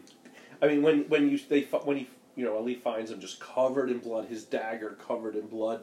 Yeah. What a visual against just the bodies in the background, the desert. I mean, holy shit! They tell you a story like that scene. That picture is just a story. Here's the- where we the have to now. Yeah, here's where we have to connect. Yeah. Episode one to episode two here with this, where we gave a little a little bookmark on episode one here. We When talked about the improv scene of Peter O'Toole with first his with robes, his cloak, yeah, and he's that. in his robes, and he, what would he do? He'd want to see himself when he pulls Yeah. him. And David Lean loved that improv moment so much that he wrote in later in the Right, movie he when he's again, covered, in blood, looking at the knife again, and oh god, chills! Just Yeah. so so good, and and that's we always talk about the quote unquote happy accidents in these movies, Mm-hmm. or and this is I wouldn't necessarily call this an accident because it's it's creative liberty, but moments that you didn't plan for, Right. where the story, the movie kind of tells itself and creates. It, it, it, it, it creates its own moments of artistry. and they just make become so much bigger than everything else. Yeah. the, those two images, you could see those two things, not see the hour and a half in between them, and it's just pro- profound change. Even just the, his face, everything. He's aged. It's it's just so well done. Yeah, and you know we, we, said in the first of two was when Lean and O'Toole started the project, and he says, you know, we're we're about to go on a great adventure. An adventure isn't like a like a tour of a campus or something like that. An adventure has twists and turns that you're not prepared for, and it's like, yeah, you have the movie you think you're making, Yeah. But when you go out to the desert and do something at this grand a scale, there will be moments that will make themselves. There'll be lo- locations that you scout just- that you didn't think You you'd just see. have, to you just have to be open for it. Yeah, yeah. Yeah. So great, great Um, stuff there. If, I if I could be uh, a wet blanket for a second, Sure. the moment before the skirmish, the no prisoners moment, Mhm. is as as great, and then the moment where afterwards he's covered in blood, holding the dagger, I mm-hmm. think is great. I I'm not really sold by Peter O'Toole in that actual fight a little. Okay, bit. do you like the physicality the of the fight? physicality of it is I, I I understand like it's a it's a it's a it's a complicated emotions and and he's conflicted but like his facial expressions his demeanor I just think he's going a little over the top. I here? didn't quite buy into it So in real in real life, the Lawrence, Lawrence of T. E. Lawrence had no battlefield training. right hmm. He had no. He'd never been trained in a battlefield. yeah. Yeah, he's an I think he worked as a scout. Yeah. scout Yeah. and spy. So- Scout and map maker. So now riding a horse into battle, like it was super uncomfortable. I agree. It didn't feel. It felt like he didn't fit in this battle. Yeah But I think just, he never fit. The- actually, you know, I'd even say the whole the the whole battle of them slaughtering the, It's a the massacre. Turks. It's a little. It's a little weird. The way it's filmed. It's not Um, my I saw- favorite part. I was rewatching Yeah. this today, and I was taking note of it, and it's certainly not Braveheart in that moment where we I think we For highlighted sure. that as Yeah. Braveheart's greatest strength is that. yeah Um, there is a there is a definite element of theater to it. You see a lot of like stage Yes. fighting, like Yeah. even uh, even on the scene where Well, they just attacked when- the train when like- earlier, when where the he's, like, guy who when Lawrence pretending to shoot the gun you just see his arm just like Yeah. just Right, flinching yep. forward and back and the guy who like gets shot and stiffens up and falls like a domino. You know, like there's a lot of little little stuff like that. But I think it I think it works. okay I- It works. I- yeah. It's just, it's I, just, I don't I- think the movie's just- trying to something I be up on I- Braveheart. I think it works because it's we know it's wrong.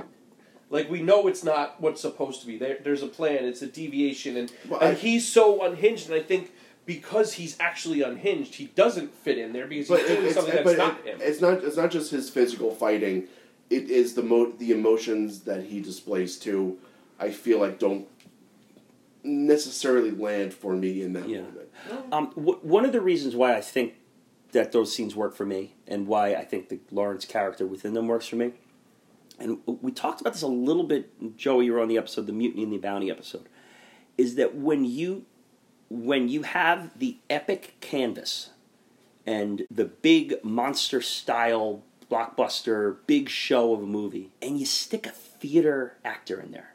You stick a Charles Laughton mm-hmm. in the mm-hmm. center of it. You stick a Peter O'Toole in the center of it. You're you're bringing the both the best of both worlds together here, and now his stage is this grand epic, and it it takes it. It, it takes that the popcorn out of the movie and it make it, it brings the drama and the, the realism back to earth and grounds it. And I think that's why I buy a lot of the physicality in this is because Peter O'Toole so owns the character and the stage in which the character is is portraying is, is, is playing on. not on the same page as you. Also, I see what you're saying about a lot of the fighting being being more like theatrical because Mm-hmm. there's a scene where Auda is riding his horse and he just waves his sword, and, And then a guy he's and then a guy flies he's smooth. across the screen. I'm like, like, at the height of the horse yeah, I'm like that Yeah. guy is. He had to be what And- floating. How would the sword make him fly in front of the horse? and Auda is like very smoothly going across too. Yeah, Yeah. But like, and, and it's all it's also. I get it. I'm, the movie's from 1962. There are there are parts of this movie where like I'm not going to kill it because Yeah. of its limitations of the time that it was made. Totally. and they're in the Um, middle of the fucking They're desert. in the middle of the this. desert, and you I do have it, to. It's, it, it was just it was just it was more specifically O'Toole's characterization of what's what was what he was going through. Yeah, it's not like the first time I saw. it, I was like, "Oh, this is real goofy fighting." It's not like you know Ivanhoe or one, one of those like one of those like try to be sword and sandal epics in a time It's where they couldn't be able to conquer it. Yeah, yeah. Right. There is a shot I that again another thing I fucking love about this movie is is that there's because the more you watch it, you become so familiar with the big famous shots that Yeah. these little shots kind of stick out. out. Yeah, yeah. And there's one after the, the, the fighting is, is over, and it's just Lawrence. It's it's it's nighttime, and you know we have the, the darkened over screen, and it's Lawrence just sitting on a rock, and there's this shot of him with his face is darkened, and his eyes look almost silver. It's like these silver snake-like eyes, and it's right before he gets called out by Jackson Bentley and the Yeah. One of the know, he calls him all-time a bloody- lines. Yeah, right, right. Jesus wept. Jesus wept. What yeah, a it's right fucking before line. the Jesus wept, but Fucking that's brilliant words to pick to write. Yeah. Just brilliant. the, Brilliant. the thought to repeat it. There's a couple times here where they repeat the line. Really Well, Ali, when yeah. they run into no prisoners, he goes, Yep. God, God, Well, yeah, God. Yeah. He yelled it Yeah. three times. Yeah. Um, but there's just that one little little moment there of him sitting on that rock, those those darkened face and silver eyes. It's like, oh, whoa. Yeah, very very cool stuff there. I'll take your bloody picture for the bloody newspapers. Yeah. Grant, I have a question for you. Yes. You specifically. Okay. Did the day for night bother you in this? I mean, I, I thought that there were times where it looked great. Um, it's not going. It's never going to not bother me. But how else are they going to light things in the desert? Right, you I, I, I, you give it a pass. Right. Right. You can't. Can't- That'd be a real dick move for me to hold it against the movie. but like, they can't like string up lights in the middle of the desert. Um, uh, but the, I mean, there are, there are times where they do where where um, Sharif is, is outside the uh, the Turkish Bey's off, uh, office where it's nighttime. It looks great, um, and that's actually filmed that night. And um, the part where the last time we see Sharif, where he, he gets the um, the encounter Without a. with Auda and uh, walks into the- Amazing scene. yeah, Amazing. great scene, and that's and that's night, and that's shot at night because they can do lighting. So yeah, I mean, Uh, obviously, I mean, for me, it's the it's the The him leaving Faisal's tent. yes, Yeah. Walking that, straight out that of the is Days for. Night done right. That looks yeah, and it's and you know in the in the making of Lawrence Arabia, you know, David Lean's talking about that scene. He goes, "Well, we did Day for Night here, and this is it." Like he's there's no, That- they're not that- trying to hide that- anything. No, no, Yeah. for sure, and like because it's it's obvious if you Yeah. if you know what you're looking for, it's obvious. Um, I feel like that that point where he's walking through the the, the windswept desert, um, Unbelievable. that looks amazing. Yeah, it's Um, low key one of the best shots in the movie. Like, Yeah, in a movie really- that has it- some of the best it shots in the history of film. It really yeah. is. Um, yeah, Right. so I mean, I noticed it, and I'm, it's never going to not bother me. But I mean, what am I going to do? Well, I was. I, the reason I was asking is because I was wondering if it took anything away from the movie, the way it did for you with Bridge on the River Kwai. Yeah, I mean, So do you hate? I- I do know you hate I- David Lean, and why do you? I, I think David, The Dave. David Lean's a fucking hack. Well, how, let me let me Lean ask you. is spell overrated. let me rephrase the question and tell me if I'm if I'm wrong or if this does affect it. You think maybe we could have gotten through Bridge on the River Kwai without it, whereas you can't make a movie in the desert without impactful Yeah, I- I- nighttime I scenes. feel- nighttime is how you move around in the desert. Yeah, I, I think. Yeah, I think. Um, I mean, also Bridge was done what Yeah, seven years, years, seven five, years seven, yeah, five seven years, or Six. five? something like that. So I don't know. It's obviously you're in the middle of the middle of the, the, the Asian jungles too. Like obviously you have limitations there. Also, not as many as At in least the there's desert. trees. There's trees and lights. things like that. Um, yeah, I mean, there's. well, I mean, for Lawrence of Arabia, what else can you do? Yeah, yeah. What can you do? So you know, I, you you would be you would be a real hard up asshole to get like to, to, to like dock points. Well, Grant, I'm not going to lie. I was very concerned coming into this that you No, were going to no, no. that you were this was going to Listen, be. I'm a- not. a I'm not. you I am not a heartless man. I know you're not. I'm not a heartless man. So we're taking Damascus, boys. We're we're storming It was the already uh, taken, but yes, yeah. It was kind of a. when we get there, it's taken. It's like ah, we, you know, the, It the was- Aqaba scene had such it had was such so- theatrics. It was to it. so gloriously anticlimactic. Yeah, well, there's the anticlimacticism big- in the second yeah. part. Yeah. I It was so- love That's a. Like, big is- thing here in this we're- movie. We're gonna beat So you to good. Damascus. We're gonna beat you to Yeah. Damascus. It's so anticlimactic. Yeah. It's such a Because because Oh. because Lawrence's heart really isn't in it. yep. This That's the And- and the politics are taking Overshadowing over. They're overshadowing Yep. the, the, I- I- the war that these that these uh, uh, the Arabians fought. You know, Yeah. it's now the politics are, are consuming the battle. Yeah, Because, crazy. because now like where, where they were looking at, at where once they were looking at their own freedom, now they're just looking at like, okay, well, when are the British going to take over? yeah, Like the, the, the writing's on the wall already. Right. I love the Arabic Council scene.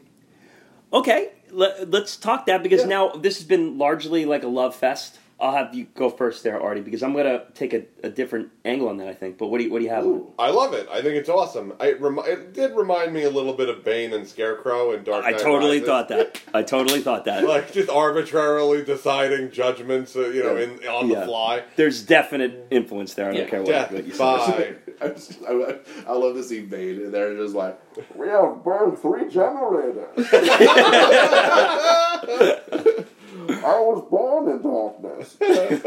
You really adopted it. um, I, I, I, it did remind me of the Dark Knight Rises courtroom scene, but I love that it's like you know conquering Damascus is hard and that's its own feat, but it's way harder setting up To run an government? organized government Yeah. from scratch in a room with screaming Right. people. With, with with tribes that still dislike each other. yeah, they're still holding on to these ancient. Yeah. Still think cameras steal your soul. Still running around with swords. Like Yeah. it's you're and yeah, I mean, like, the, and this and this was a nation that like they they didn't have phones, and now the fact that they don't have phones, it's a big deal. It's like Yeah, yeah. Well, even the one guy's like, "Well, we don't need phones. Just let Yeah. it burn." There's not much I don't love about this movie. This is like literally, it's it's hard for me to, to, to hold anything against this movie. Why do you I, hate this I movie? do. This scene, why this did- scene is a little bit like this is one of the few things in this movie that I think is a little over the top.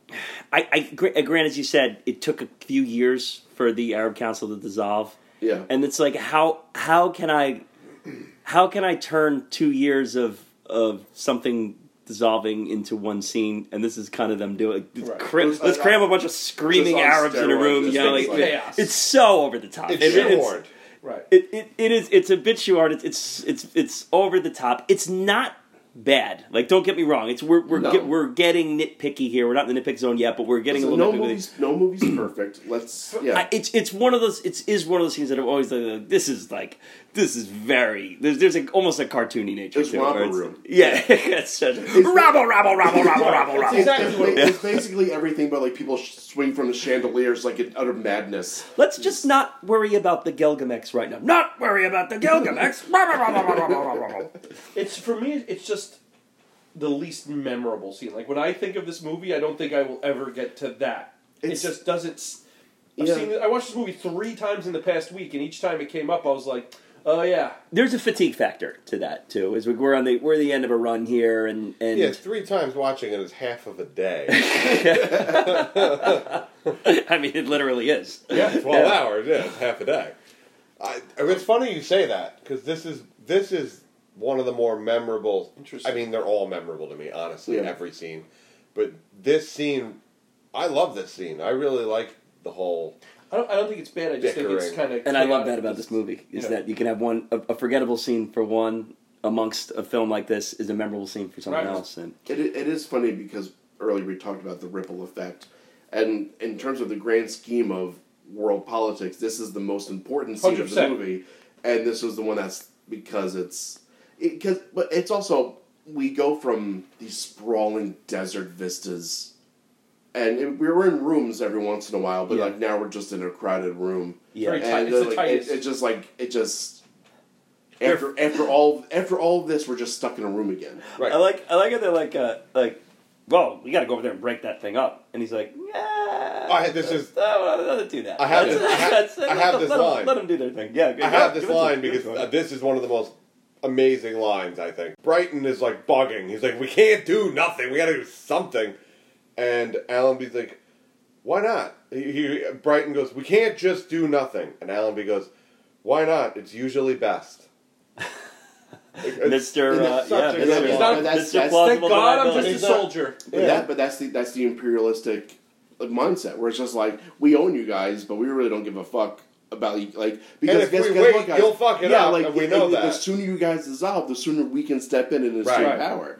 Yeah, He, he he knows just let's For just sure. wait. They'll they're gonna fuck this up. Let's just wait. scumbag. Yeah. Now I'll tell you what scene I do love in the same room Yeah, is the three of them sitting in the empty room. Well, that's in the aftermath. Yeah, wow. Now that that speaks to me, and I and I get.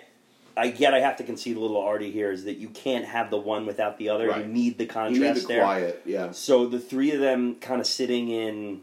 It's like the you know sitting in the dugout after you lost the big game. You know, Yeah, where you just yeah. you're looking at the field like what what might have been. What you know, we, we were we were this close. Mhm. You know, Bobby Richardson snagged that snagged that line drive away from us. It's such an emotional moment with those. And and the thing I love about it too is is that in the center of the previous scene, you have uh, Auda and Ali leading the conflict Yeah. against each other, and here they are sitting next to each other. Like, ah, could have could have played that a little differently.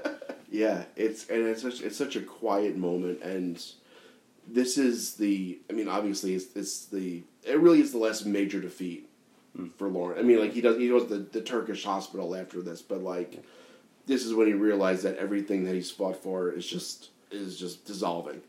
Yeah. And, Quickly. yeah, like yeah, so rapidly, and he just has no control over it. Grant, you brought up that uh, you brought up that the hospital scene there. I do want to talk about before before we get there though. Basically, our our, our curtain calls for both Sharif Ali Ali and Adu Abadai. Yeah. I, I and uh, it's one of one of my favorite moments here in in this section of the movie, the second half of the movie here, is we all remember being introduced to Sharif Ali, the famous The riding in through the Yeah, Mirage, yeah, yeah. and callously explaining to Lawrence the lay of the land and how the politics work out here in the desert. And here we get a an uncertain and very cloudy version of Sharif Ali, you know, being asked what's next, and he goes, "I, I guess I'll study politics. I'm, you know, not sure." And and you know, Lawrence says, "Well, you know, it, it, it the, now it's the tables have turned. It's it's it's the less confident Sharif Ali, not totally sure about where he's headed." That's the thing I wanted to say a second ago, where you're I forgot the contrast between when you first meet Ali and his strictness to these ancient rules, like he can't drink from here, I'll kill him, mm. to now being insulted by Auda and going, I I apologize, like I'm sorry, like the the the level of growth it takes to get to him realizing that this is the move I need to make Right. for the betterment of everyone. And they're like, You apologize humbly? He's like, Yes, humbly. Like, throwing his eyes in the Right, air. realizing almost. what that ancient kind of what it means Yeah, and how it's He's grown the most. Right, he realizes that that's a prohibitive thing, but he also realizes from the council that it's not going anywhere. And Auda, like he says, he's an old dog, and these are Right. new tricks. Yeah. he's not Says going to it get great. on board like Ali will. Yeah, Yeah. great. Quinn's line deliveries in this are just fire. oh yeah, Sha- Sharif is the only one that sees the big picture, and And he says, "I have a good teacher." Yeah. talking about Lawrence. yeah, and even even when even when Lawrence loses sight of everything, Sharif still believes in the cause. He still believes that there's potential here for a, a, a new a new way of doing things, and it's just And he's but, right. But, but, it's one, but it's one man gets a million, right. and it's just, Exactly. Yeah. Philosophically, he's right. Like Yes. they can, in theory, be unified but and have their own for practice, that. The lack yeah. of But buy-in. and the practicality of Yeah. it is just another element altogether. Yeah. Uh, and just what's just amazing direction is he exits Lawrence's life through the same part of the screen that he entered it, down the center of the screen, directly back Into darkness. into darkness, Yeah. where he from the arose into the end, from the mirage into it, and there he will exit. that kind of shit makes up. my nipples so hard. I can't with that. I didn't even. I know. didn't even Yeah, realize that amazing. connection. That's oh, yeah, absolutely chills. amazing. E- exits, yeah, exits That's- Lawrence's life in, in, in reverse that, and I do love that little moment between Quinn and and and Yeah. Ali that you get right after that. But, But uh, the, even, the, e- even at the very end where um, where Lawrence is on his way back, he's leaving he's leaving the desert, going back to England, and he sees the guys on Camelback. He's like, "Oh, maybe he Sharif is there? there." Maybe Yeah. like one final goodbye, and just No. He doesn't recognize any of them. Yeah. uh, the hospital scene there where we're getting a, a big little kind of character re-entrance here where we have our, our guy who, who smacks him across the face. yeah, I'll I'll honestly fess up to this is is that this I have not gotten a grasp of this character until this viewing of this thing. And this is our guy who in the very beginning says I shook his shook his hand, his hand once, once. in Damascus. yep. He slaps him across the face in the hospital. yeah, And then we see him in the next scene. He sees him n- not dressed in his shawl and in, in, in his uh, Arabian gear. He sees him in the uniform, Yeah. and he says, "Lawrence, you know, I, let me shake your hand. Let me shake your hand." I want to say I did it. And he says, "Yeah, I want to say that I, I shook Yeah. your hand." And and Lawrence goes, "Have we met before?" Because yeah, he just smacked the shit out of me the other day. Like Will Smith me right across the face. and and and he goes, "No, no, I'm sure I would remember that." Yep. Yeah, no, I didn't put that together until right now. Y- yeah, Wait, and- that eh, was him that that's slapped him. him? And he's guy. the guy. And he's the guy in the be- no, and he's the guy in the beginning that says, "I shook his hand." Well, I know that. Damascus." Yeah. Oh, I didn't Yeah, no, realize he same also guy. slapped him. So this is I realized Oh, that because he's the the doctor. Oh, okay. Yeah. Yeah, so this was my realization of the best way I can answer who Lawrence is, and I did it through this character. To me, the answer to the question is, or, or, or how how I would interpret the answer of this question to who Lawrence is, is Lawrence is a different entity to whoever he interacts with, and that's his identity. His identity is to Sharif Ali, to Prince Faisal, to Allenby, to the the medic who slaps him across the face, he means something different to each of those people. And because he embraces that embodiment in each interaction he has, Yeah. he sacrifices part of himself. He has no true He identity. doesn't have his own self identity. So at the funeral, when it's they all have a different experience with him, and he was the good soldier for Jack Hawkins. Mm-hmm. He was the the partner in crime for Sharif Ali, who was going to be a mentor. He was the, the Greatest the- the- the exhibitionist sh- since yeah Barnum and Bailey. he was Yeah. the, the bulb of light for, for Prince Faisal that got him an opportunity to unite his people through this genius idea of going through through the desert. And he he loved the fact that he could be something different for all these different people, but he was not ever able to be anything for himself. Right. And, And- then and- he was left empty when everything fell apart. And this goes back to not having a father figure. Yeah, the old the old daddy And, issues. You know, trying to trying to please somebody that's impossible to please because you never had a father growing up. Yeah. I looked a lot at um, you know, because I, I at the end, and I'm thinking about what you're saying. I'm thinking about when Bentley shows up and you know, kind of first takes his picture and how, you know, Ali doesn't want his picture taken because it's virtue taken, right? But how much of the ideal of Lawrence Arabia stole so much from the actual man, T. E. Lawrence, and how much that kind of that I think is very purposeful. Oh my God. Mm. Is him taking the picture of the pictures of Lawrence of Arabia throughout this stealing his virtue? Well, I think it's creating an ideal that's stealing from the actual human, and now the human has to live up to something that's unattainable. Yeah, So is you're- it so is Auda right? Is that what's Like, happening? he you know what I believes you're mean? a kind of thief. Well, yeah, well, with every with every picture taken, he got, he becomes he gets becomes more and more withdrawn. Right, and then by the, the last picture is the Jesus Which- web it- picture. yeah, it was we go from empty. hero on top of the you know conquering hero on the top of the train to utter disgrace, making Jesus cry in the Middle East. I think you know the fact that right after we meet Bentley, we hear how they think of the camera and what it does. I I don't. Nothing is not on purpose in this movie. Right, mm-hmm. and I Right. just realized this a second ago when you said it. Like, Auda's simplistically saying he thinks the camera sucks virtue from your life. Mm. It doesn't, but having your picture taken and this story told about you in the newspapers creates an identity of you, Right. this great man that you don't The associate with. imposter syndrome. It's Right. stealing. Tie it back to our TikTok. It's and it's stealing his Yeah. his virtue. Like Right. it, this isn't. But it all it works so Oh, brilliantly. chills again. like this stupid. Let me see your Um, I. I want to I want to call a little moment too when he in in the portion where he says I'm out I'm going to want to go back Yeah. I, I want to leave and they're like you leave like you like you go everyone knows who you are at home and Lawrence asks them I want my ration of common humanity that's Yeah. what he asks for and what we get in this final scene with Faisal and whatnot, and, and they're like, you know, what, what is he going to do? He's going to get a get a cottage. He's going to do some trout fishing, and that's what he's going to do. And there's a callousness of how he's handled, Right. where it's we we we've dried him up. We've got used him. we needed out of We've him. sucked every resource out of him. Let's send him to the cottage. Send him to the only- country The land. only one that gives a shit is Brighton. Yeah. He's, Yeah. the, he's the only one that And gives a Faisal. shit. I, Uh, I even feel like Faisal lost it when. when I, I kind of feel like Faisal was kind of dismissive in that last scene.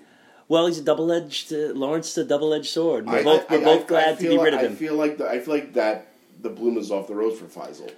I, I think there was still a, a, a moment of him that he saw something in him. Just going back to the scene of the garden and him him to him. him talking about his father because he's a, the the only time father comes up other than referencing the kids as orphans. Right. The only time we ever were mentioned fathers are mentioned is when Lawrence talks about not having a father and when Faisal longs for his father, what his father had, his father in the garden, and well, there's a time for there's a time for longing, and now first comes the fighting.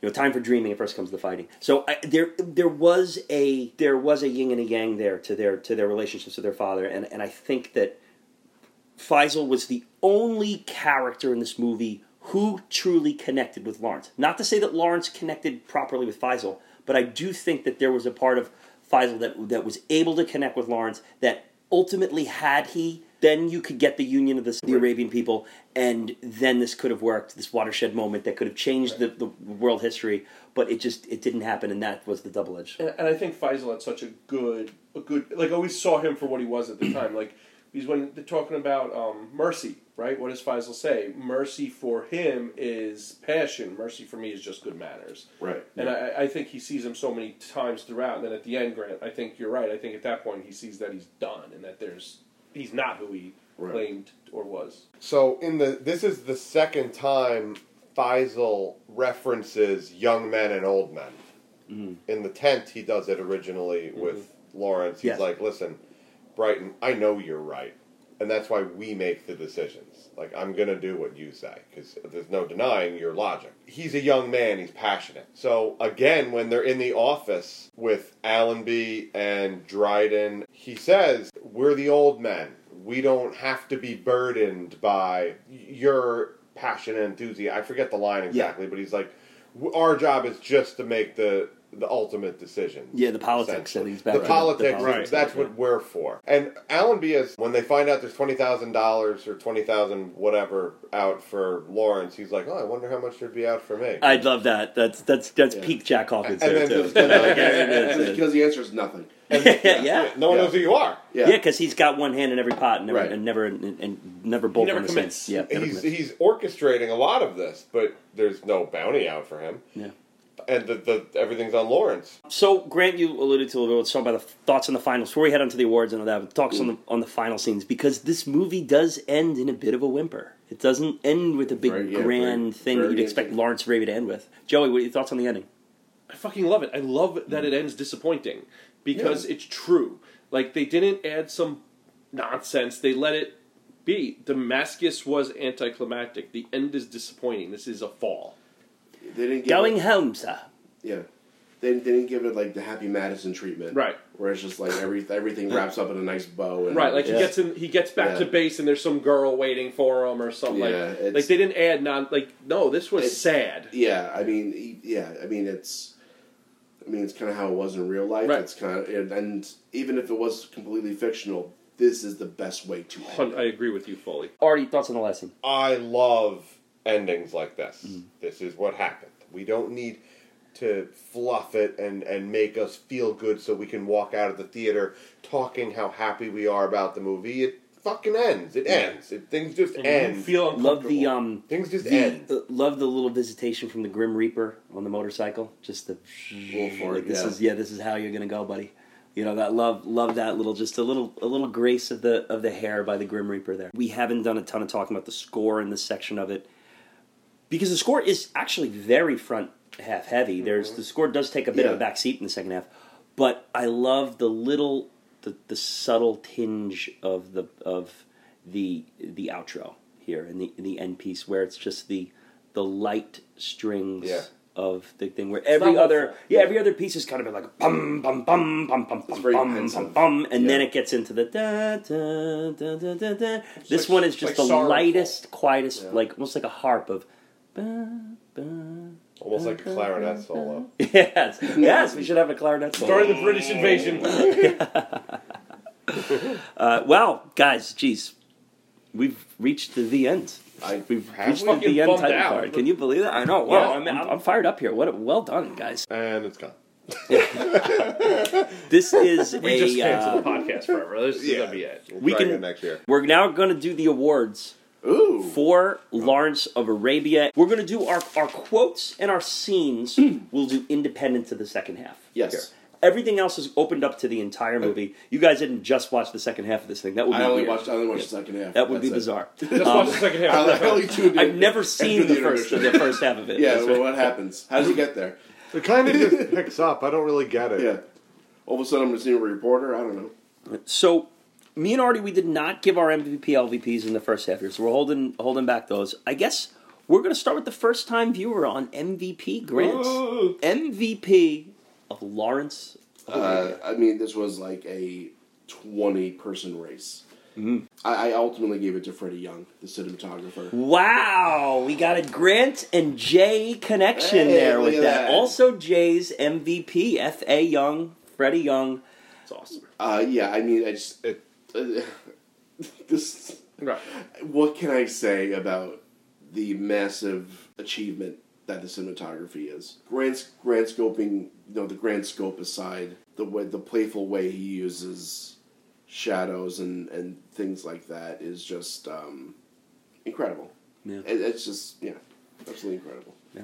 Well, yeah, I mean, possibly the greatest example of cinematography in film history. So, picking Yeah. the cinematography MVP certainly certainly works here. Joey Uh, I went Peter O'Toole.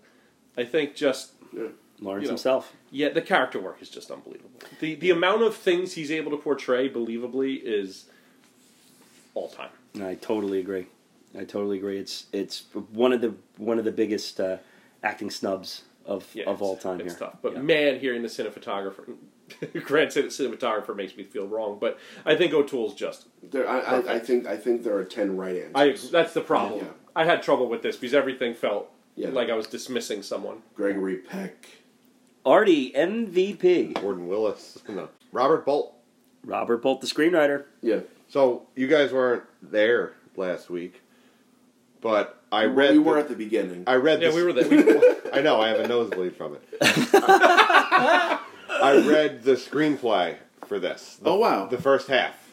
oh, so nice. for the episode last night, yeah, and the the things that are written on paper that tr- that are you see them on screen and you go, oh, that's the actor, you know, making a choice mm. or taking a liberty. No, it's all written. All of the emotions are written.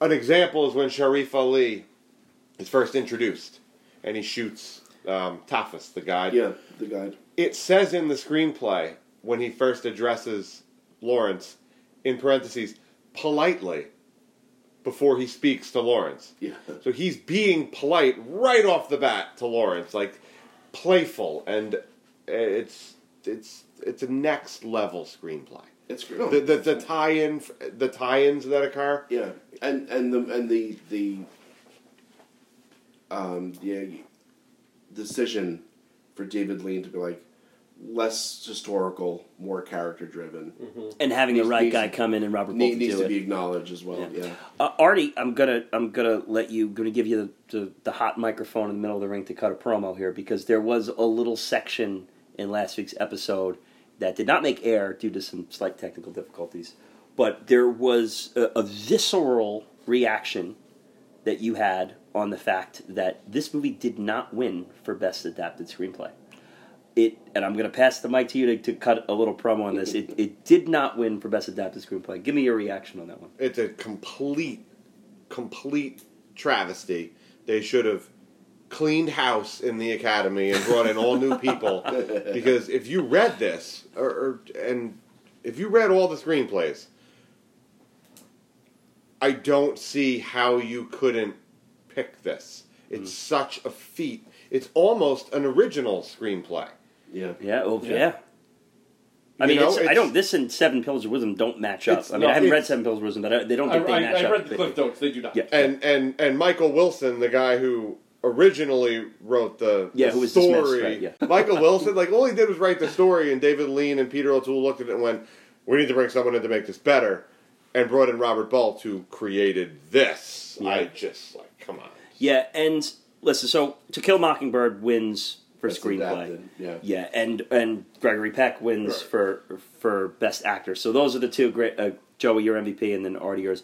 Now, I think what goes on there in a 1962 1962 Academy is you have this piece of American literature in To Kill a Mockingbird that I mean probably even Well- means as much as it does today as it did then. Yeah. I- I think the award went to the source material Oh, for sure. and not the actual it's, screenplay. it's it's Harper Lee's Oscar. Right. Yeah. Right. And and if you're tr- being true to rewarding the screenplay, how could you not give it to Lawrence of That's what I'm saying, Arabia? Because house. you On- on adapted and created merit- something yeah. new. if you if you just go by merit, it's Lawrence of Arabia. Right. Yeah. I mean, and yeah, but. Uh, But that's but that's to not- Kill a Mockingbird is that- blowing seven pillars of wisdom out of the water. Yeah. I mean, But it- how yeah. difficult is it to translate a masterpiece of American literature to a screenplay uh, compared to taking some guy's autobiography where he, blow, he blows himself up and making a, a complete character character character study in the middle of the desert? Like, come on.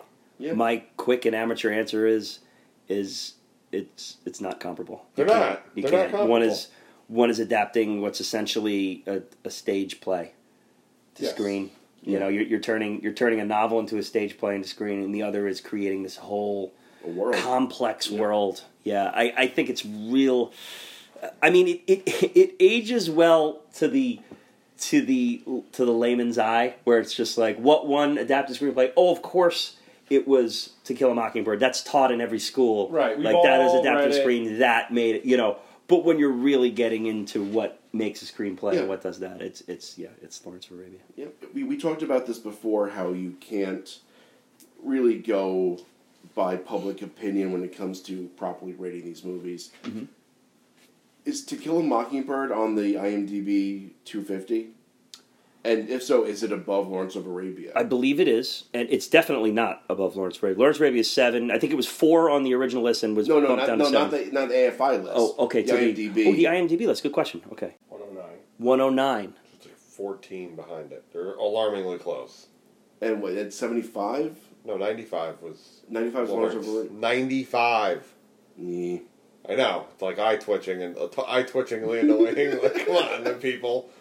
Yeah, but I think you can probably yank. I mean, we talked about this a little Uh, bit. yeah, earlier. and, who's It's voting? easily It's just it's just behind the Incredible Hulk, so it's fine.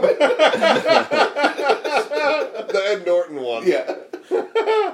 It's actually interesting movies in between them. Why? What was? What are some So North by ones? Northwest, Oh. M, Vertigo, Um, Amélie, Clockwork Orange, Full Metal Jacket, Double I Indemnity, mean, these are The good Apartment, movies. um, The Sting. M should be higher, yeah, I haven't seen M yet. dude. To Kill a Mockingbird is number 25 on the AFI. Okay. To Alarmingly Lawrence, high as well. Lawrence Arabia is It's seven. beloved. It's a beloved. Been, been a while since I've seen it, To Kill a and, Mockingbird. and, At- and Atticus Finch is considered one of the best Right. characters in film. But is it the is it the source It's- material it's- doing this work? completely- So let's Yeah, do the but the Gregory. Let's do the Gregory so Peck good. thing right now. I mean, we're here. Let's uh, uh, Gregory Peck versus Peter O'Toole in that. I mean, Oh, Peter O'Toole. O'Toole. I mean, it, 100%. it's, This isn't a it's- contest. Yeah, I mean, you know, we'll say it again. Gregory Peck is walking around, like strolling and whistling down the streets with just- Peter O'Toole's He's Oscar. dragging it on a leash. Just dragging it down. Completely disrespecting it. It's just like, blah, blah, blah, blah, just like scratching. And, Uh, like, uh, Gregory Peck has taken a bit of a beating here at Best Picture Cast. It's- just like scuffed. just just like just like passing over dog shit. Just like It's like, this is my walking Oscar. Peter O'Toole's just like, oh, that's fine. Yeah, and it, it hurts a little. It hurts a little harder that Peter O'Toole never won one, and he Yeah. was nominated eight times without winning one. It's And this is, this it- should have been a slam dunk. it's, al- first it's, time al- nominated. it's first also one of those things like, like, oh, it's his first, it's his first theatrical movie. He'll he'll he'll he'll get there. That stuff always stinks. so stupid. That stuff always stinks. So Give it to the person who, who yeah, deserves it. Who most. deserves it? Uh, all right, so my MVP for Lawrence Arabia here. I think I even alluded to this early in our in our Bridge in the River Kwai episode, but my MVP in this one, it's his time now today. It's Sir David Lean. I figured you were going to Love it. Yeah. I yeah, think- yeah, me too. I think this is the greatest achievement in directing in the history of cinema. Uh, I, I think I don't think I can say it any more frankly than that. It's not really debatable. It, it, it to me, it's We're a lot. if we're making a list of greatest directed films, this is number one. Yeah. It's a wonderful vision. It's an even more unbelievable and outstanding She had execution. no business working. It's it, the, it the painstaking process in which this was made. It's it's it's the stuff that legends are made of, Yeah. and he's right at the helm of all of it. And yeah, David Lean, I love MVP. it. Love it. Here's where we get a little weird now. LVP for Lawrence of Arabia. I L. like, I like doing this game where I try to guess Joey's LVP. Okay, all right, all right. Do you want to like write it? Let's. I, I don't. I don't like when you guess it because then it's like no, and then it's like this guessing game. So I'd rather you write it down. We did this in The Godfather. All right, all But yeah, right, you yeah. write it down on the All side. right. That's a little better for the listener. Did anyone drink camel milk in this movie? Yeah, Joey reading, me writing something is way better. Camel for the- milk. Oh, God. All right, so I'm showing Joey my guess. No, no, no, no. You're No, not no, supposed no, to no, show no, him. no. You have it, and he's going to say Yeah, it. let's and just then say you it let us first, know and if then we're we'll right. find or out. We'll find out if you're right or wrong. Yes. But This is- before we do that, we'll build a great- little- Makes for a great podcast. Right. We'll build a little suspense here. Grant, your LVP. Um, Day for night, we're like, boo, throw shit out of this it. movie's You just hear a bunch of clutter and beating, Yeah. and like, you know, bottles breaking. Um, I didn't really have a good one until we were talking about it. It and it's, it's such a weird LVP. The LVP is not giving Alec Guinness brown contacts. All right. like, All right, we're going the yeah, we're going the kind of the brown like, face route. But like, I'm not, I'm not like doing the whole, the whole brown face thing in general. But like, for some reason, keeping him with blue eyes, like, just kind of irks me a little bit. Just, go, just you're already painting your face. Just put the contacts in at this point. Mm.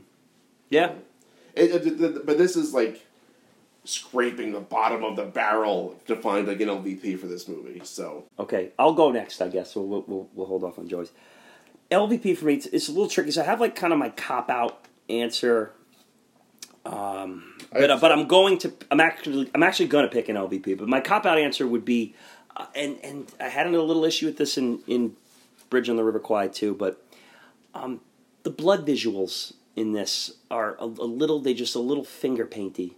Um, very- now, that- outside of the scene where he looks at the knife, where I think that looks great, that looks Okay. the fantastic. Turkish Eh, guy, the train. terrible. It just Yeah, doesn't yeah, look yeah. good. And the It's blood like in the sand. Yeah, the blood in the sands, no good. There's a Yeah. uh, there's a little there's a scene where after Lawrence gets shot, there's like blood on his shawl, and it's so clearly external. You know, it, it, it hasn't been it hasn't been bled from the from his body they to put it. it on from the It- It looks like a paintbrush Sure, went on the outside. rips. Yeah, yeah. So that's like kind of that's one thing about this movie that always visually and, and we're talking about like a visually perfect movie. So you, of course something Yeah. that's not perfect is gonna Sure. is gonna Stands stand out a little bit more though. Yeah. yeah, you if, can't- if if, you, if I'm picking a person and I have to pick a person, it's gonna be uh, it's gonna be my dude uh, Faraj. So not Dayoud. I thought Dayoud was Oh. great. Faraj is just his voice is just that that high pitch. Orange, orange. Like I, I- would like a little. Give, give me a little something different. It's a little shrieky for me, but th- I'm being I'm being a a little. little nitpicky. tricky, dog. We haven't done our nitpick zone yet. We're gonna we're gonna get to that Oh, there, okay. but um. Uh, then, so the, the you know we'll I'll, we'll get that out of the way here. Already, yeah. Oh well, no, because you guessed Joey, so we'll have Joey go because I don't want your guess to. to So, all right. So mine is the Turkish soldier hurting, holding Lawrence's arms. The super rapey, but Oh. I felt like he went more um, Tracy Morgan in um, the Longest Yard, where he needed to be a little bit more menacing, super rapey than like joyously super a little rapey. goofy. Yeah. Wow, is that the first time Tracy Morgan's been brought up in context of Lawrence Arabia? Probably. Yeah, hundred percent. Yeah. Ironically, the person I guessed you would pick for LVP is my LVP, Okay. Tracy. Oh. The guy who gets the drinks for Allenby. That's his whole role. Get us a drink. Wow, it's a Tracy. Wow, a Tracy I mean, connection. He goes, get, get uh, Tracy, get us some drinks. Like that's Tracy's job is to stand there in the scene and then get Gotcha. drinks and come back. He has no value. You could replace him very easily. I thought you would pick him, but, but hey, the word Tracy came up. Yeah. So. Wow. Okay. Tracy was my guess. Yeah, all right. That's And that's yours and the guest. It was- Okay, it was cool. that You, or so you thought you were going to connect with him on that. For the for the record, Artie was wrong. And yeah, well, wrong. I have a zero percent success rate. But uh, I had another. If his was Tracy, I had another M- LVP ready. It was Yeah, okay. Michael Wilson. All right, so we got all our LVs. We're going to do something a little, a little different here. You never know when you're going to fall into that portal and get sucked into the nitpick zone. But we're going to do the nitpick zone right now, right after LVP here. So let's, you know, we're kind of on that topic. It's, it's a hard movie to nitpick, it's a hard movie to LVP. So let's I- get it all done at once here. Entering the nitpick zone. Yeah.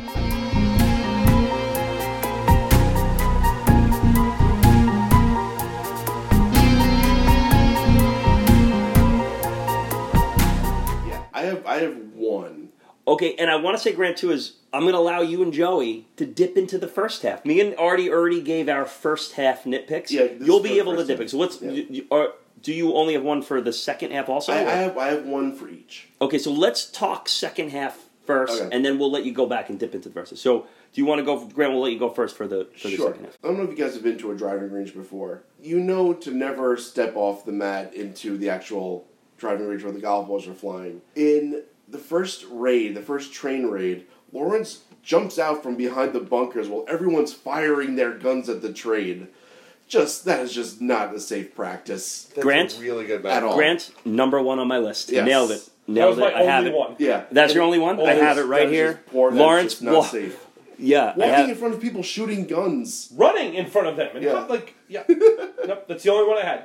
Yeah. running in front of the guns. Running in front of the guns. I, I- got it right here. Yep. That stood out so much because every decision they made was so smart. I felt, and then there was just that. It was just like, like what happened there? I know. Yeah. Just ba- and, and like it wasn't even just like walking. It wasn't even like in front of his own guys that were not shooting. Like Right. he was like walking. He was just out there.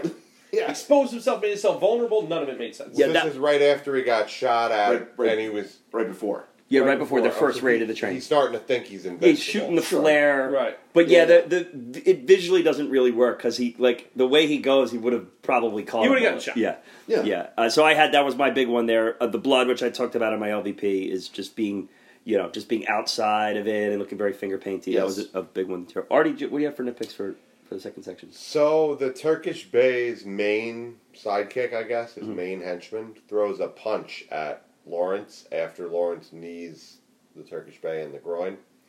It's an air punch. Godfather vibes had Yeah. it too. There we go. You got we're on we're on point here. Is that if you're gonna kill Sonny Corleone, It's vibes. not It's not as that it's not as egregious. egregious. I mean, I mean, Sonny Corleone is that is a that's a that's a total whiff. and this one's Airball. Actually a Luke really Skywalker well done pull. air punch, but it's an air It punch. does miss. Yes, miss. I, I had I had that too already. All right, we're well, man. I'm, I usually can can sneak See, this one. movie's This movie shit. has like five total, and we're gonna Got it. pick Yeah. them all. That's the you know? problem. There's yeah. we're gonna there's find They, them. they stand out. Yeah, Joey, did you have any any others? That was literally my only one. yeah. Okay. I only All right. have air. Yeah. So that's the, so those are the those, that's what I had too. Let's dip into the first half. Where, where what did we I- get wrong here? Let's see if you connected with what we already had. I have one. Okay. Uh, when when um, he arrives in um, Aqaba and he's on the, the shore. You've been riding your camel for so long. Give him a fucking break and just walk in the water yourself. Like get off your oh my god! Get off- They're one of my favorite visuals in the movie. I man. know, but like, but just him like on the camel, it's just like the guy's been through enough. Just like Yeah, you don't, you don't have uh, to yeah. get on him right now. Just Fair. Yeah. Fair. Fair. Joey, that's that's I got what- nothing from Yeah. it. I really, I, and I, I really part one thought- was super hard. Yeah, I, It's you know, tight, I really yeah. looked at things that I wanted to, and, I, and everything just felt like, shut up. Like I Yeah. just kept telling myself to shut up. Well, uh, and Artie already told me to shut up with mine. Oh, really? So, so there you go, like, yeah. I don't have anything. Stop. Yeah. yeah, that was the problem. Like I was, like I wrote a couple of things down. I was just like, Yeah. Okay. Cool. Yeah. T- tough one to nitpick. It's it's And I like like I mean you said before, Joey. Everything in this movie is there for a reason. so- right. So even if I'm like thinking of like, oh, maybe that does. No, it makes sense. There's always the You right. could write a note, and then an hour later, you're like, That's oh, the you know problem. what? This Right. made sense now. So Yeah. let's go. So I know it's the nitpick zone. So like you could have fun with it. You could go into it, but All right. Well covered there. That's it. Participation award. Let's start with Joey this time. Joey, who was your participation award? Ah, Jack Hawkins as the duplicitous General Allenby. Mm. I, I really just loved him, you know, kind of on, on the side, I'm not the side. Keep thanking God he's only a soldier while the biggest politician in the movie. Boy, Jack Hawkins is racking up those participation awards. He's he's Yeah. he's he's on an unbreakable record. I think Yeah. at this point. Yeah. As soon as I realized he was in it, I was like, oh, he's my participation. I didn't even think about it. I just, Really? Yeah. I was, I, Well, you're just giving it. I Oh, you're just I was letting him. giving- You're just, just out, of, just out of sheer respect. I'm That's giving awesome. It to him. Ah, that makes me so happy. Artie. Omar Sharif. Mm. I Yeah, think great. he fucking kills it. He's in. He's great. Yeah. He's, he's my favorite character in the movie. And he, Same. he gets Yeah. the movie legal in Egypt.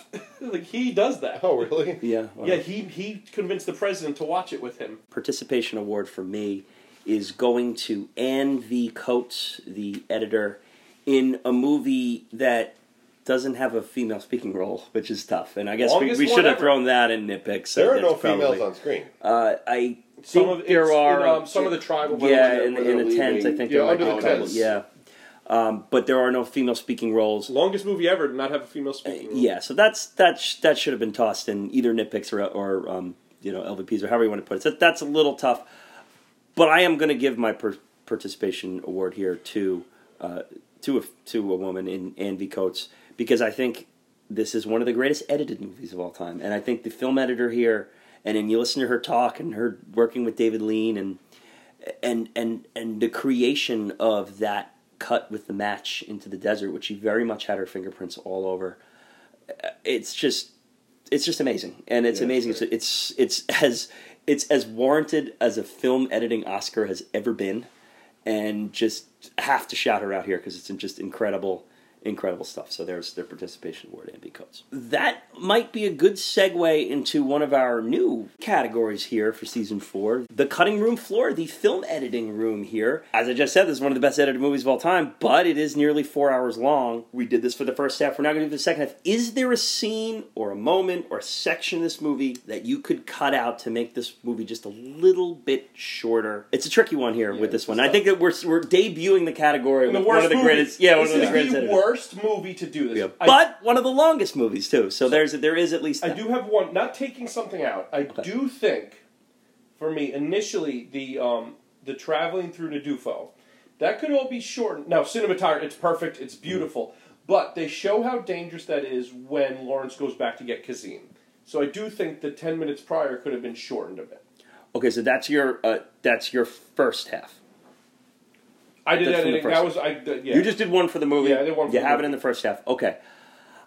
I I'm going to respectfully disagree. Yeah, and most people- yeah, I, yeah. I think that that that that part of the movie needs some needs just- some some journey to I it. So I'm, I- I'm yeah. I- It's was- listen. It's, it's hard. Yeah, I was I- thinking about the danger, and I think that's shown so well with the Gasim search. that they didn't need the, that the they little didn't extra. full- and I'm yeah. not saying take it out because it's it needs to be there, but it doesn't need to be 15 minutes. Yeah, I get it. I, to me, part of the danger is the the marathon of it too, And I- where it's like kind of like, oh, appreciate- we, we, we're, listen. when the camels die, we'll start dying, and the camels will start dying. Yeah, like, Listen, like- I didn't want to, but yeah, I also that's the one little, little spot. this is the worst movie we could have started this. True. Ever, dude. It was Nothing for the was second half, blank. Joe. No, No, Grant, second half. Um, yeah, I, I think there's a lot of.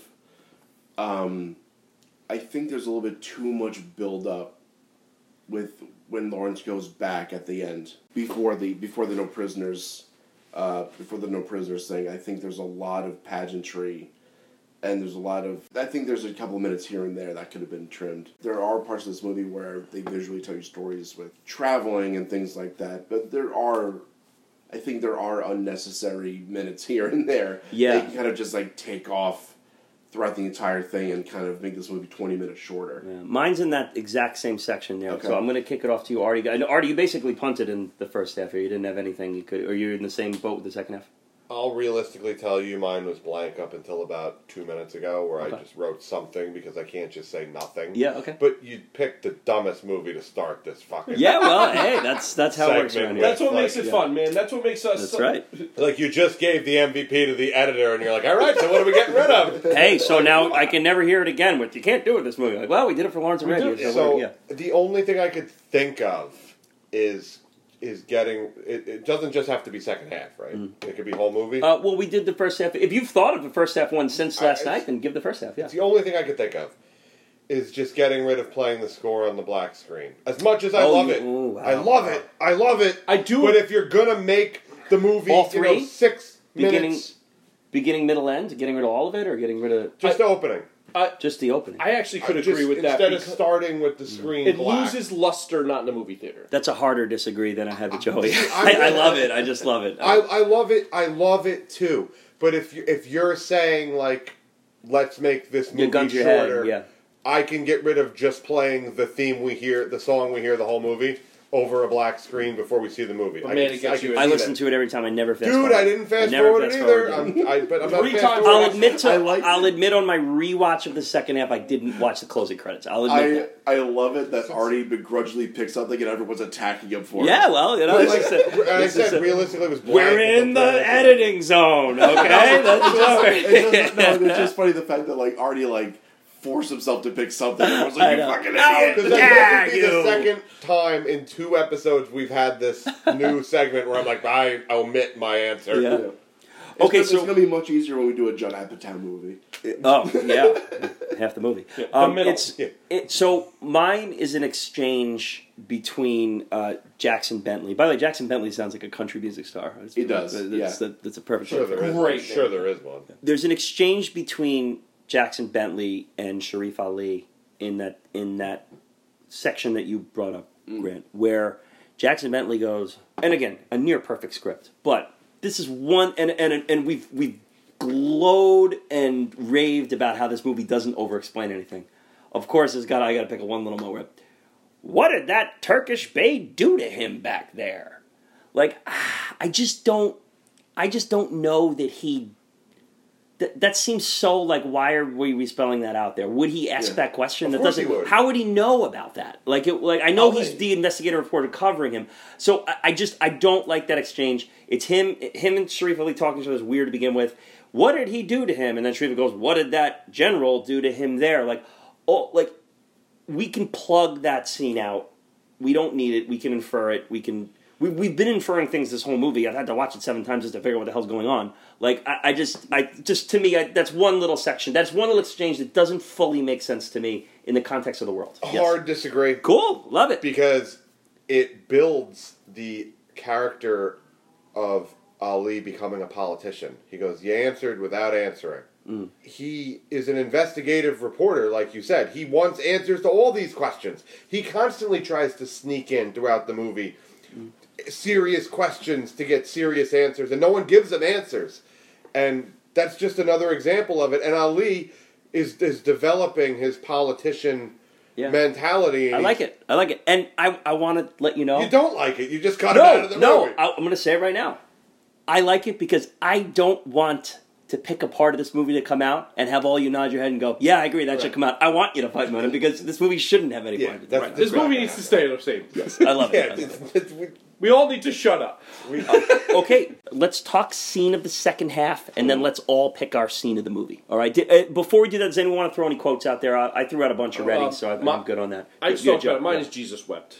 Jesus. wept. yeah, great one. Yeah. Again, those the New Testament Right. recognition That in the second half is of the movie. Yeah. where it is, how it's said, what it is perfect. so my quote of the movie, the movie, Mm-hmm. is "Big things have small beginnings." Oh, I love that line.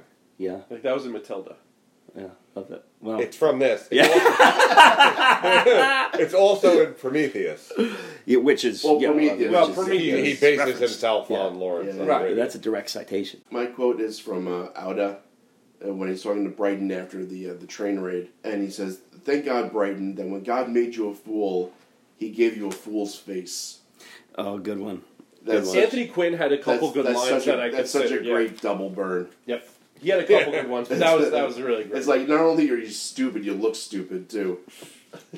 And that Now- way, that way you don't have to like deceive people into thinking that you're because everyone knows. Since we're talking about cutting scenes from this movie and whatnot, Mm. I, I want to call reference to something that was cut out of this movie, and it's uh, uh, connected a bit to to Grant, one of your favorite movies. Do you know that this movie, when it first aired, or where it was intended to first air overseas, had a scrolling intro like Star Wars? Really? Yes, explaining the conflict of World War One. See, that would have been awful. That would have been fucking awful. in the turn of 1920, Turkish forces Oh for- with while the Germans What went a through Europe. dramatic I, a switch. Hey, let's just show a black screen with music.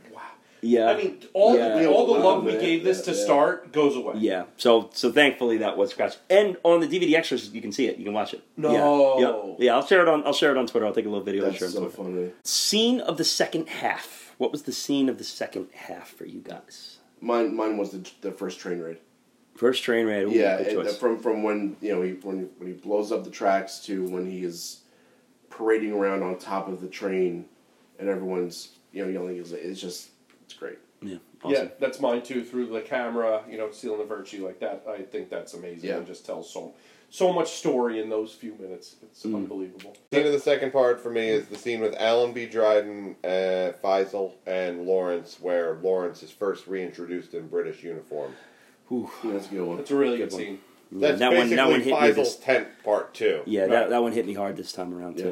Yeah. And and unlike the first half, where my f- scene is pretty much fixed, and then I'll like every time I watch it, it'll be another thing I'll look at and say, "Oh, I really like this and I really like that Mm. scene."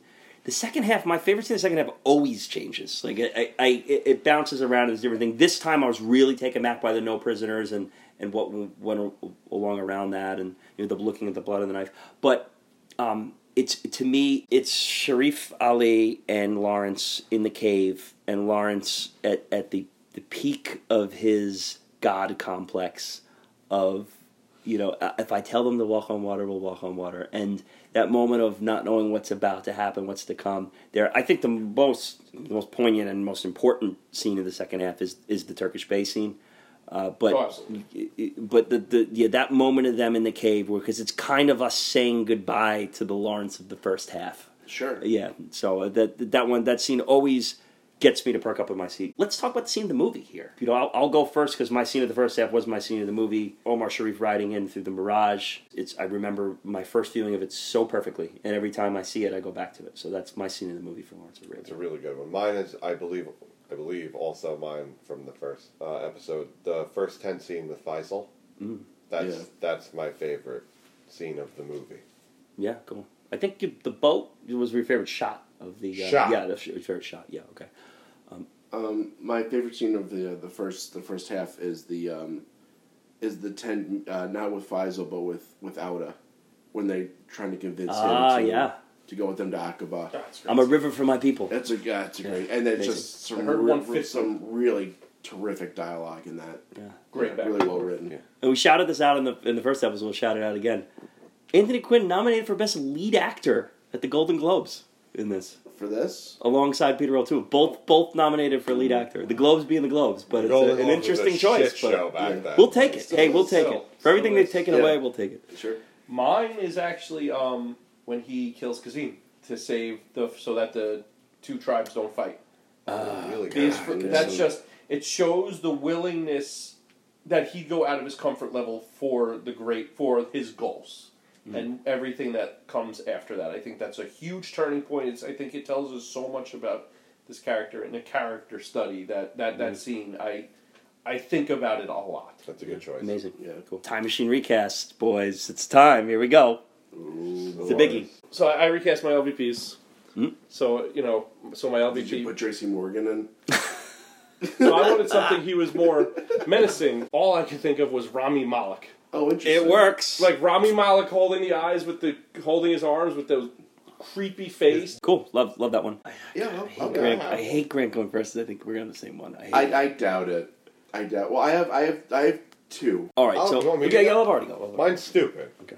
So at the end of the movie, the guy driving the car that Lawrence is in, they're driving away. Yeah, yeah. Tra- Tracy was too LV. Yeah, right, yeah, even yeah, recast. yeah, I Couldn't get even see his I face. I, I do like where you're going here. The guy driving him home. Yeah. I recast him with Bob Odenkirk. sure. Doing a Doing a forced British British, accent? accent? Yeah, I right. was just struggling here with this recast, and I just wanted someone who has one line. Uh, Grant, you're gonna let me. you Yeah, let me go. go Okay, you go cool. So I am. Uh, listen, I'm taking. I'm taking an Oscar-nominated actor out of this thing, who I think did a fine job. But I do wish that William Holden was in that Jackson Bentley spot. That's not my recast, mm-hmm. but I, I do. Every time I see this, I go, "This should be William Holden. This should be William Holden." You know, th- and they got a fine actor. They got a, a world-class actor to do it in Arthur Kennedy for the Jackson Bentley role. But we're gonna modernize it here. I, I just have to think, and I, I I've used this guy before, and I feel like it is a little bit of a recast crutch, but J.K. Simmons is Jackson Bentley. I mean, I mean, uh, come I on! listen, Wouldn't you love to see there's that never movie? a wrong answer for J.K. That, Simmons. that crossed my mind Uh, and and we, I think we've mind. doubled up on J.K. Simmons for, for before. a gentleman's agreement. Yeah. I would love to see J.K. Simmons running around after. Like, never seen di- a man. Never seen a man kill with a sword before. I just picture uh, him as Jameson from Spider Man as an investigative Right, that's journalist. Like that's it. I want Lawrence of Arabia. Why, why, why don't you take the picture? Well, I wish I had. You know, it's perfect. So, Grant, you said you had I, two, I, so you I, can go take I, the two. I recasted Jackson Bentley as well. Um, Well, oh God! See, I, t- I have those spidey senses. There you go. uh, not not because I, I didn't like Kennedy's performance. I thought he was great. I recast him with Roy Scheider. Great.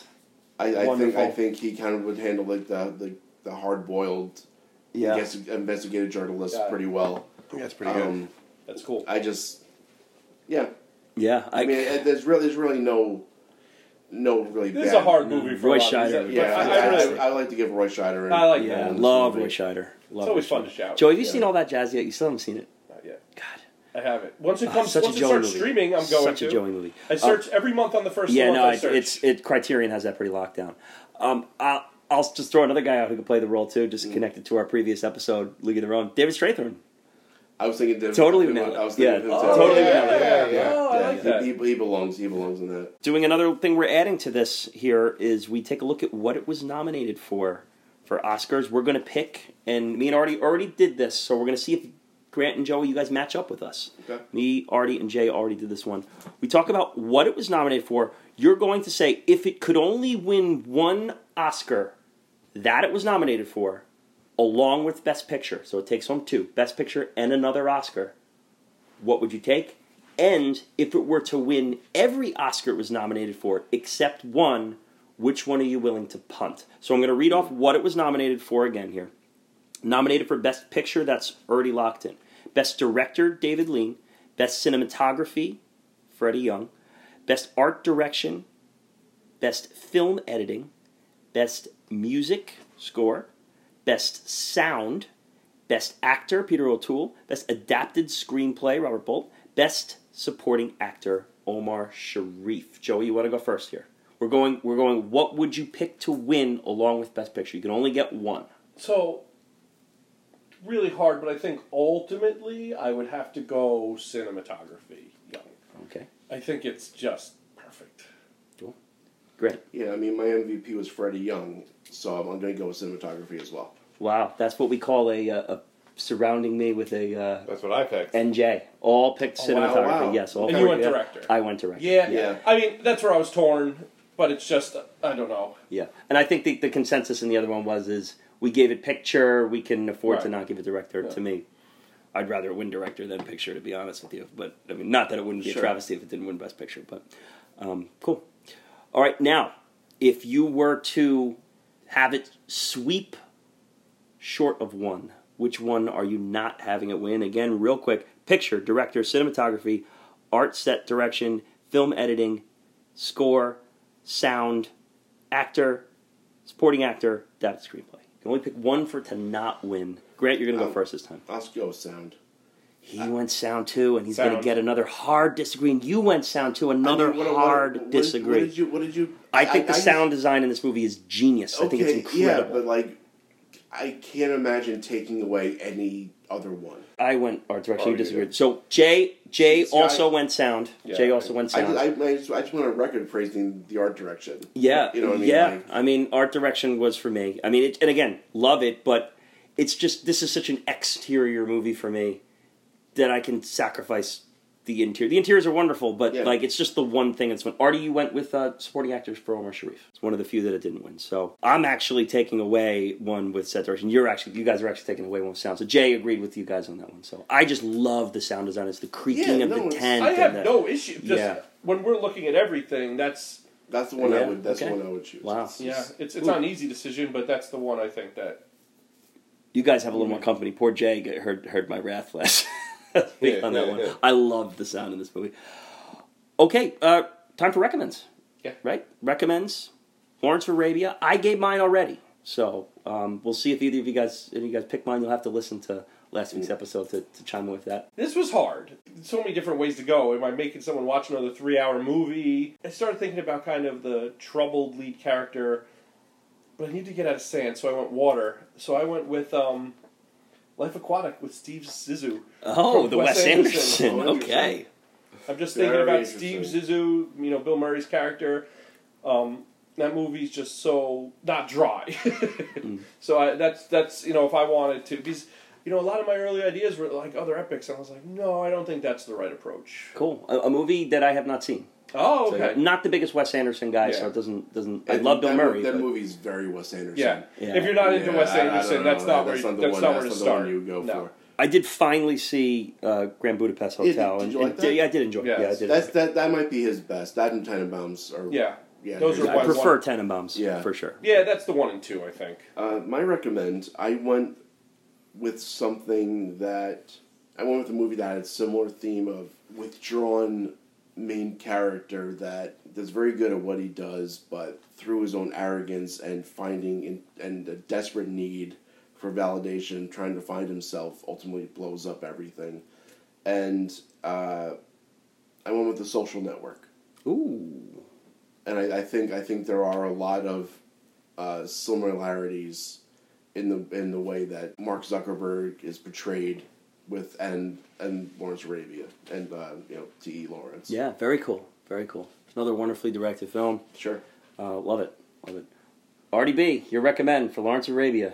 Where are they going next? I went with a movie that I think has that also has a a borderline perfectly written screenplay. That is also a character study that has some story, and that's adaptation. Mm. With Nicolas Cage. Sticking to and, the screenplay and theme. Nicolas Cage and Meryl Streep. Nice. Yeah. That is a really good movie. Yeah. Chris Cooper. Chris Oops. Cooper, Kaufman wrote it. Yeah. I love it. Yeah, great, great That's choice there. Ridiculous that it's not nominated for Best Picture. That's the year Chicago won. Mm. Um, Don't tell just, me Yeah, that. insane. that it's not Don't tell me for Best that. Picture. Um, Anything with that. Okay, so one to fives. I'm going to I'm going to slam my gavel down on my end. I'm going to lock myself in as a five five five here. I don't think that I I need mean, is to discuss anybody anything disagreeing further. with that? That's what we're here to find out. I'm Marty? locking as a five five five. Five five No. five. Five five five. Okay, Five, you are. five, five, I, five, I'm just I have to make it official because in the past I've been like, is anyone not a five five five? And then people like raise their hands. I'm like, Five, five, oh, oh, two. not on the same uh, See, this page. is this is one of those that's blinking red in the how it's shot department with Bridge on the River Kwai. This is like almost a six. It's Yeah. pushing through five. And if somehow this is your first episode of, of Best Picture, because it very well might be, Yeah. with Lawrence Arabia season premiere, we we rank them in three sections: one to five, five being the best, one being the lowest. First one is the, the performances Yes. on screen, all the people portraying them. Two is how the movie is shot. I mean, this is fifteen. Let's Yeah, be yeah. completely It is, honest there. right. This is and the then most and five. the third is stories and themes, and you know you can make an argument that that's just as high. So Right. yeah, This is- so yeah, a five five five for everyone there. This is how you make a fucking movie. Like, this is Yeah. really what you do. This is a movie that influenced the greatest filmmakers that we know living today. The best Yeah, every one of filmmakers them. living today go back and watch this to reboot themselves, Right. Yeah. Yeah. inspire themselves. Okay, so uh, we're down the home stretch here. Let's go to the Twitter questions, the great people of film Twitter. And we're going to start with Gabe Guarine. And he asks Is this Peter O'Toole's best Oscar nominated performance? Should he have won Best Actor in 1962? Now, I don't think the people in this room have seen too many of Peter O'Toole's. Has anyone seen Lion of Winter or uh, Venus is the most recent one? Granted, I feel like you maybe have seen Venus or No. yeah. I mean, I uh, Beckett is another one that he's he's uh, famous for. I have to admit that I haven't seen those. I did love him in Troy though. I Yeah, me I too. I gotta say. I was actually thinking, I was like, oh, he's really good in Troy. Yeah, uh, But but union guy, you know. I mean, I'm gonna biasly say it is his best performance, and I think we all have agree in this room I that he should have He won. should have won. Yeah, he should have won. Yeah.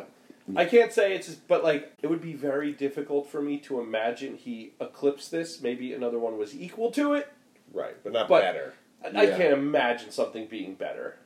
Matthew Anderson proposes maybe a tie. Honestly, Peck and O'Toole are so great in their roles. I wouldn't mind that kind of a result. There has been ties in the past, hasn't been one recently. You know, Barbara Ties are cop outs. I- I'm not a fan of ties. Ties Yeah. are cop outs. Uh, Grow, grow up and make a fucking decision. Yeah. When, when, it, when it comes to something like this, how, could, how could it be a tie? There's a little bit of a, a connection there. I think Katharine Hepburn in Lion in the Winter, Peter O'Toole's co-star, tied the year that, that she won. Let's go to Adam from Rewind 2552. You heard him in our first portion of this episode. Two questions. Who is Lawrence of Arabia?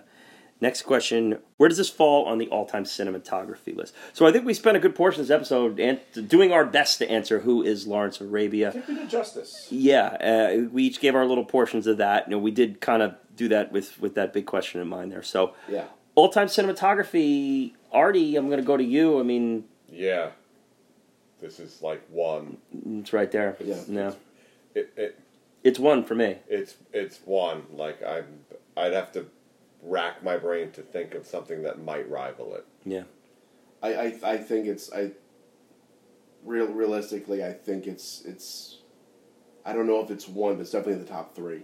Yeah. Like I put God, I put like one of the two Godfathers, one Godfather one or Godfather two in there too. I don't know. It's something. It's something I would need to think, but it's definitely top three. It's Yeah, it, it's top tier. It's it's absolutely unbelievable. Yeah. We're going to eventually have a conversation about this first, both Godfather 1 and Godfather I 2. That's part of what we do here. And I'm not going to get into that conversation right now. But I will say, as much respect as I have for Gordon Willis, uh, from a cinematography, cinematography standpoint, I don't think that this one, I don't think Godfather holds a candle to this one to me. Um, I'm not saying Godfather wouldn't be in the conversation of a Rushmore. But as far as like if I'm going head to head, I think I'm going to quickly answer this for cinematography. The one that rivals this for me, rivals used loosely, is mm. Bridge Yeah. on the River Kwai. oh, I thought you were gonna say the Edge of Tomorrow. Cinemas. Mike from Cinemas asks Lawrence is one of the all time epics. What's everyone's holy trinity or Mount Rushmore, whichever one you prefer, of epic films?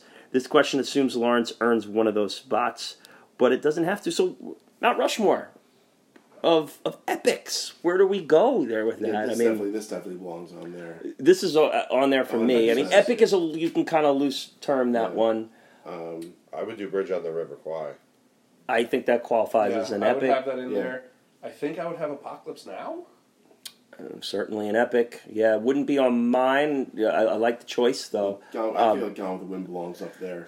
Yeah, Gone with the Gone with the Wind, Wind is what I um, was thinking. That Yeah. Gladiator. Gladiator. Gladiator belongs up there. Yeah, I mean, For you me. know, I, I I would put Godfather two up there. Is that an epic? this is where we stretch the epic Yeah. genre I, a I little think bit. I think there I think it is like it's it's a dramatic epic.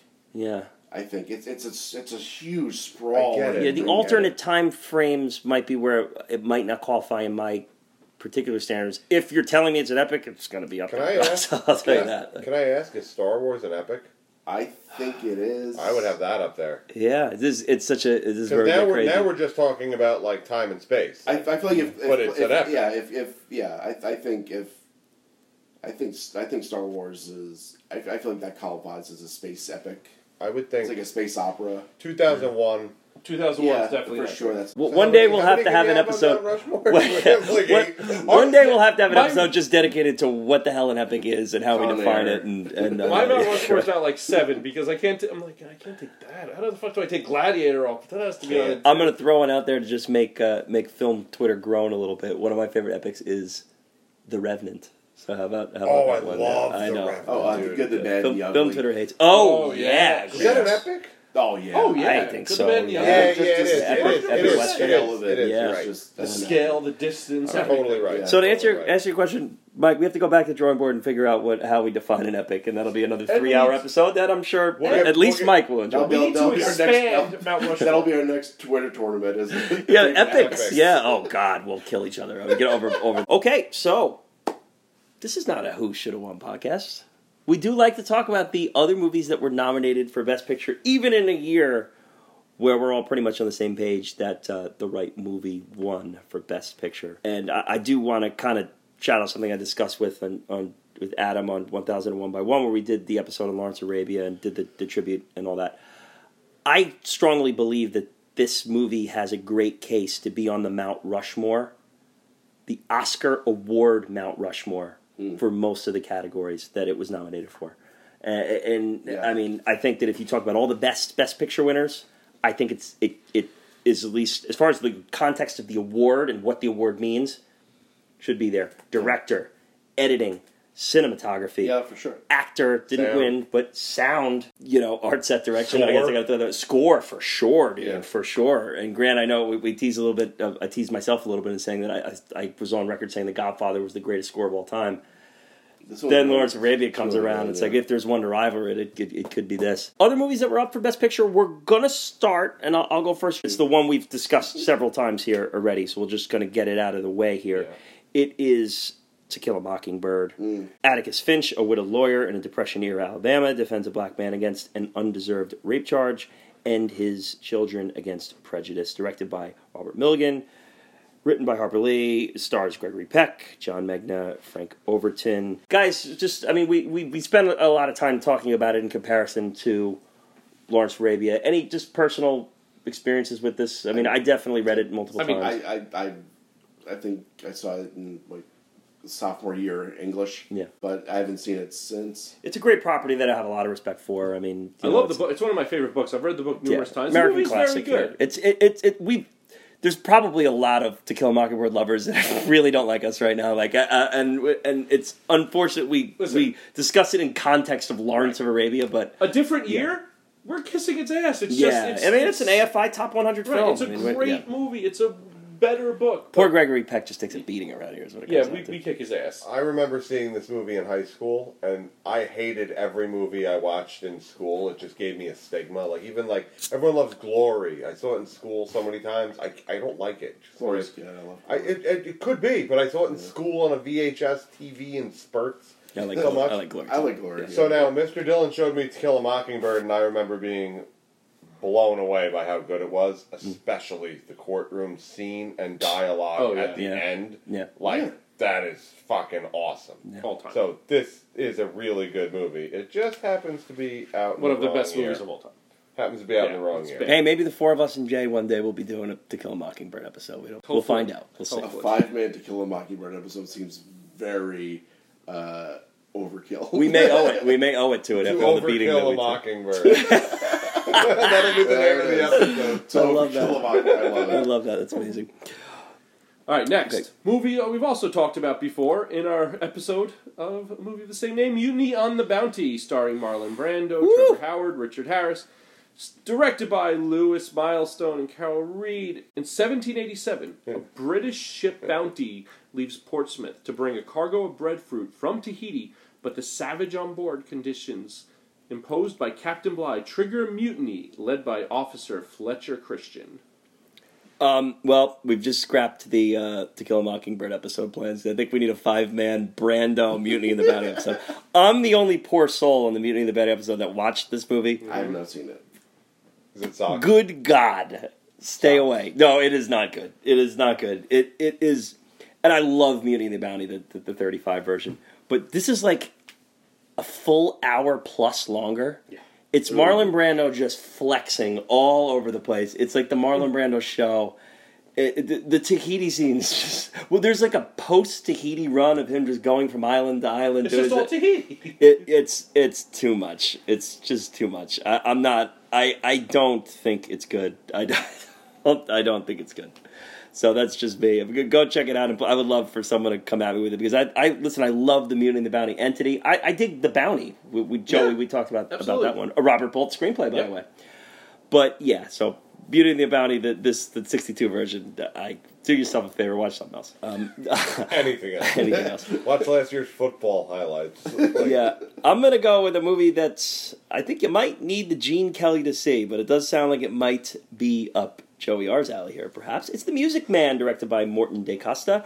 Traveling con ars- artist, traveling con artist Harold Hill targets the naive residents of a small town in 1910's Iowa by posing as a boys band leader to raise money before he can skip town. Joey, have you seen The Music Man? If not, You have not. Do you know what The Music Man has inspired? no. I don't know much about the music Man. One of the greatest episodes of The Simpsons, written by Conan O'Brien. The, The uh, the monorail? monorail salesman, yeah. Yeah. That's uh, yeah, based on Music Man. Yeah. Uh, that- Conan wrote that episode. Conan yeah. O'Brien wrote the episode, yeah. It, it's arguably the greatest That's- episode of The that's Simpsons, yeah. probably- it is the best episode. Yeah. Yeah. Yeah, so- and I mean that's Conan's. I mean Conan wrote a lot of the top episodes, but that's peak. Oh, I didn't know he wrote whole episodes. I thought he was on the team that like they all contributed.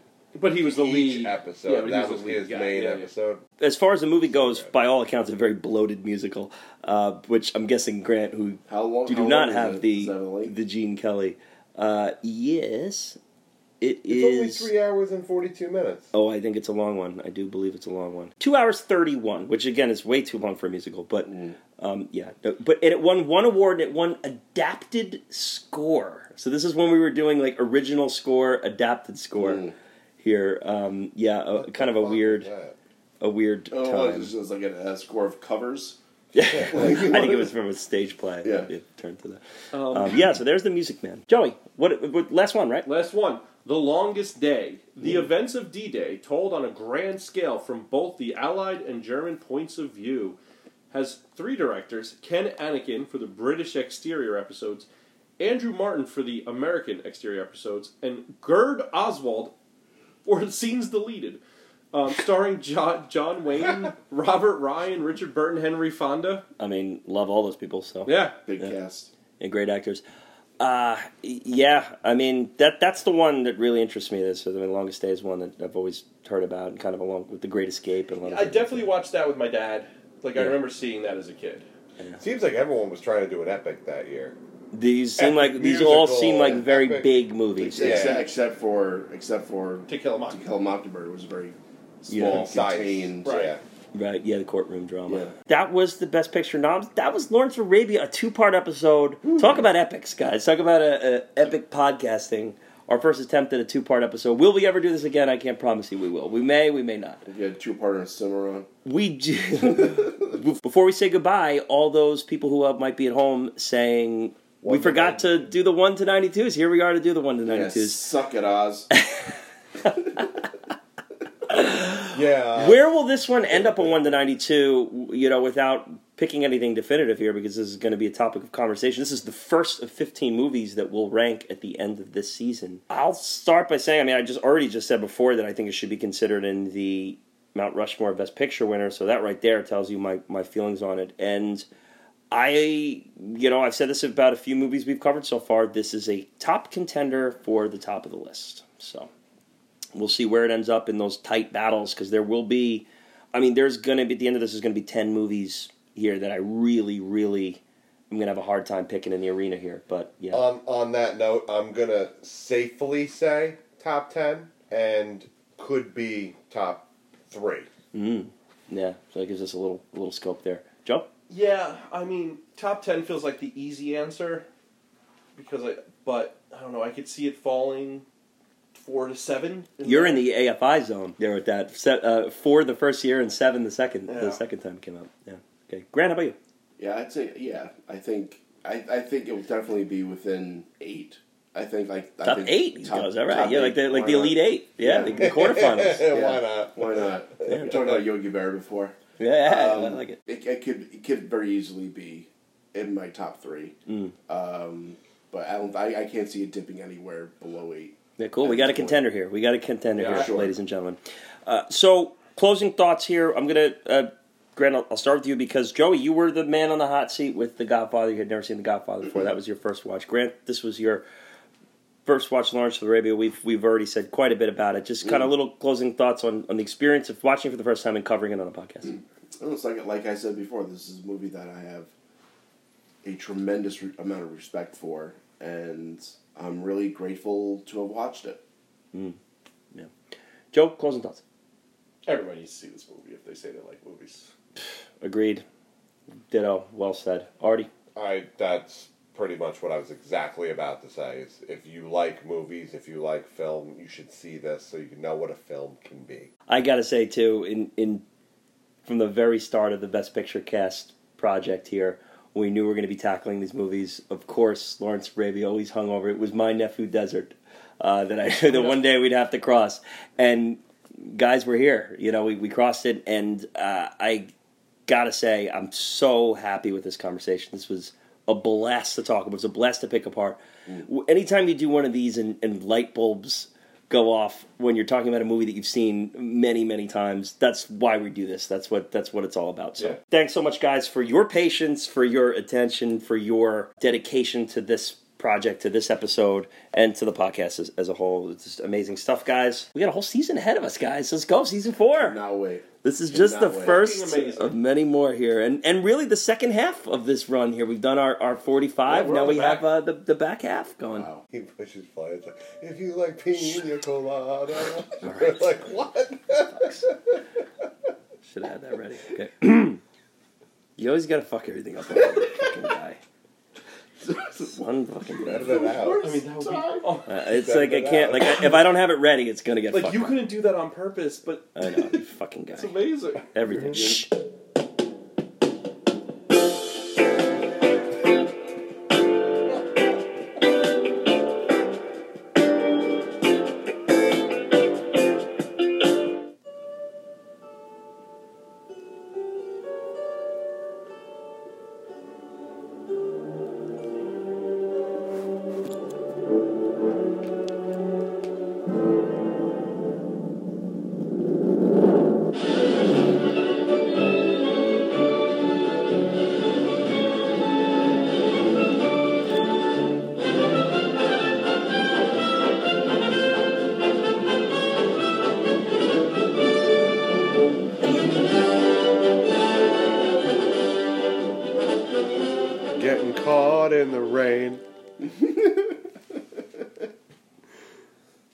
Making love at midnight.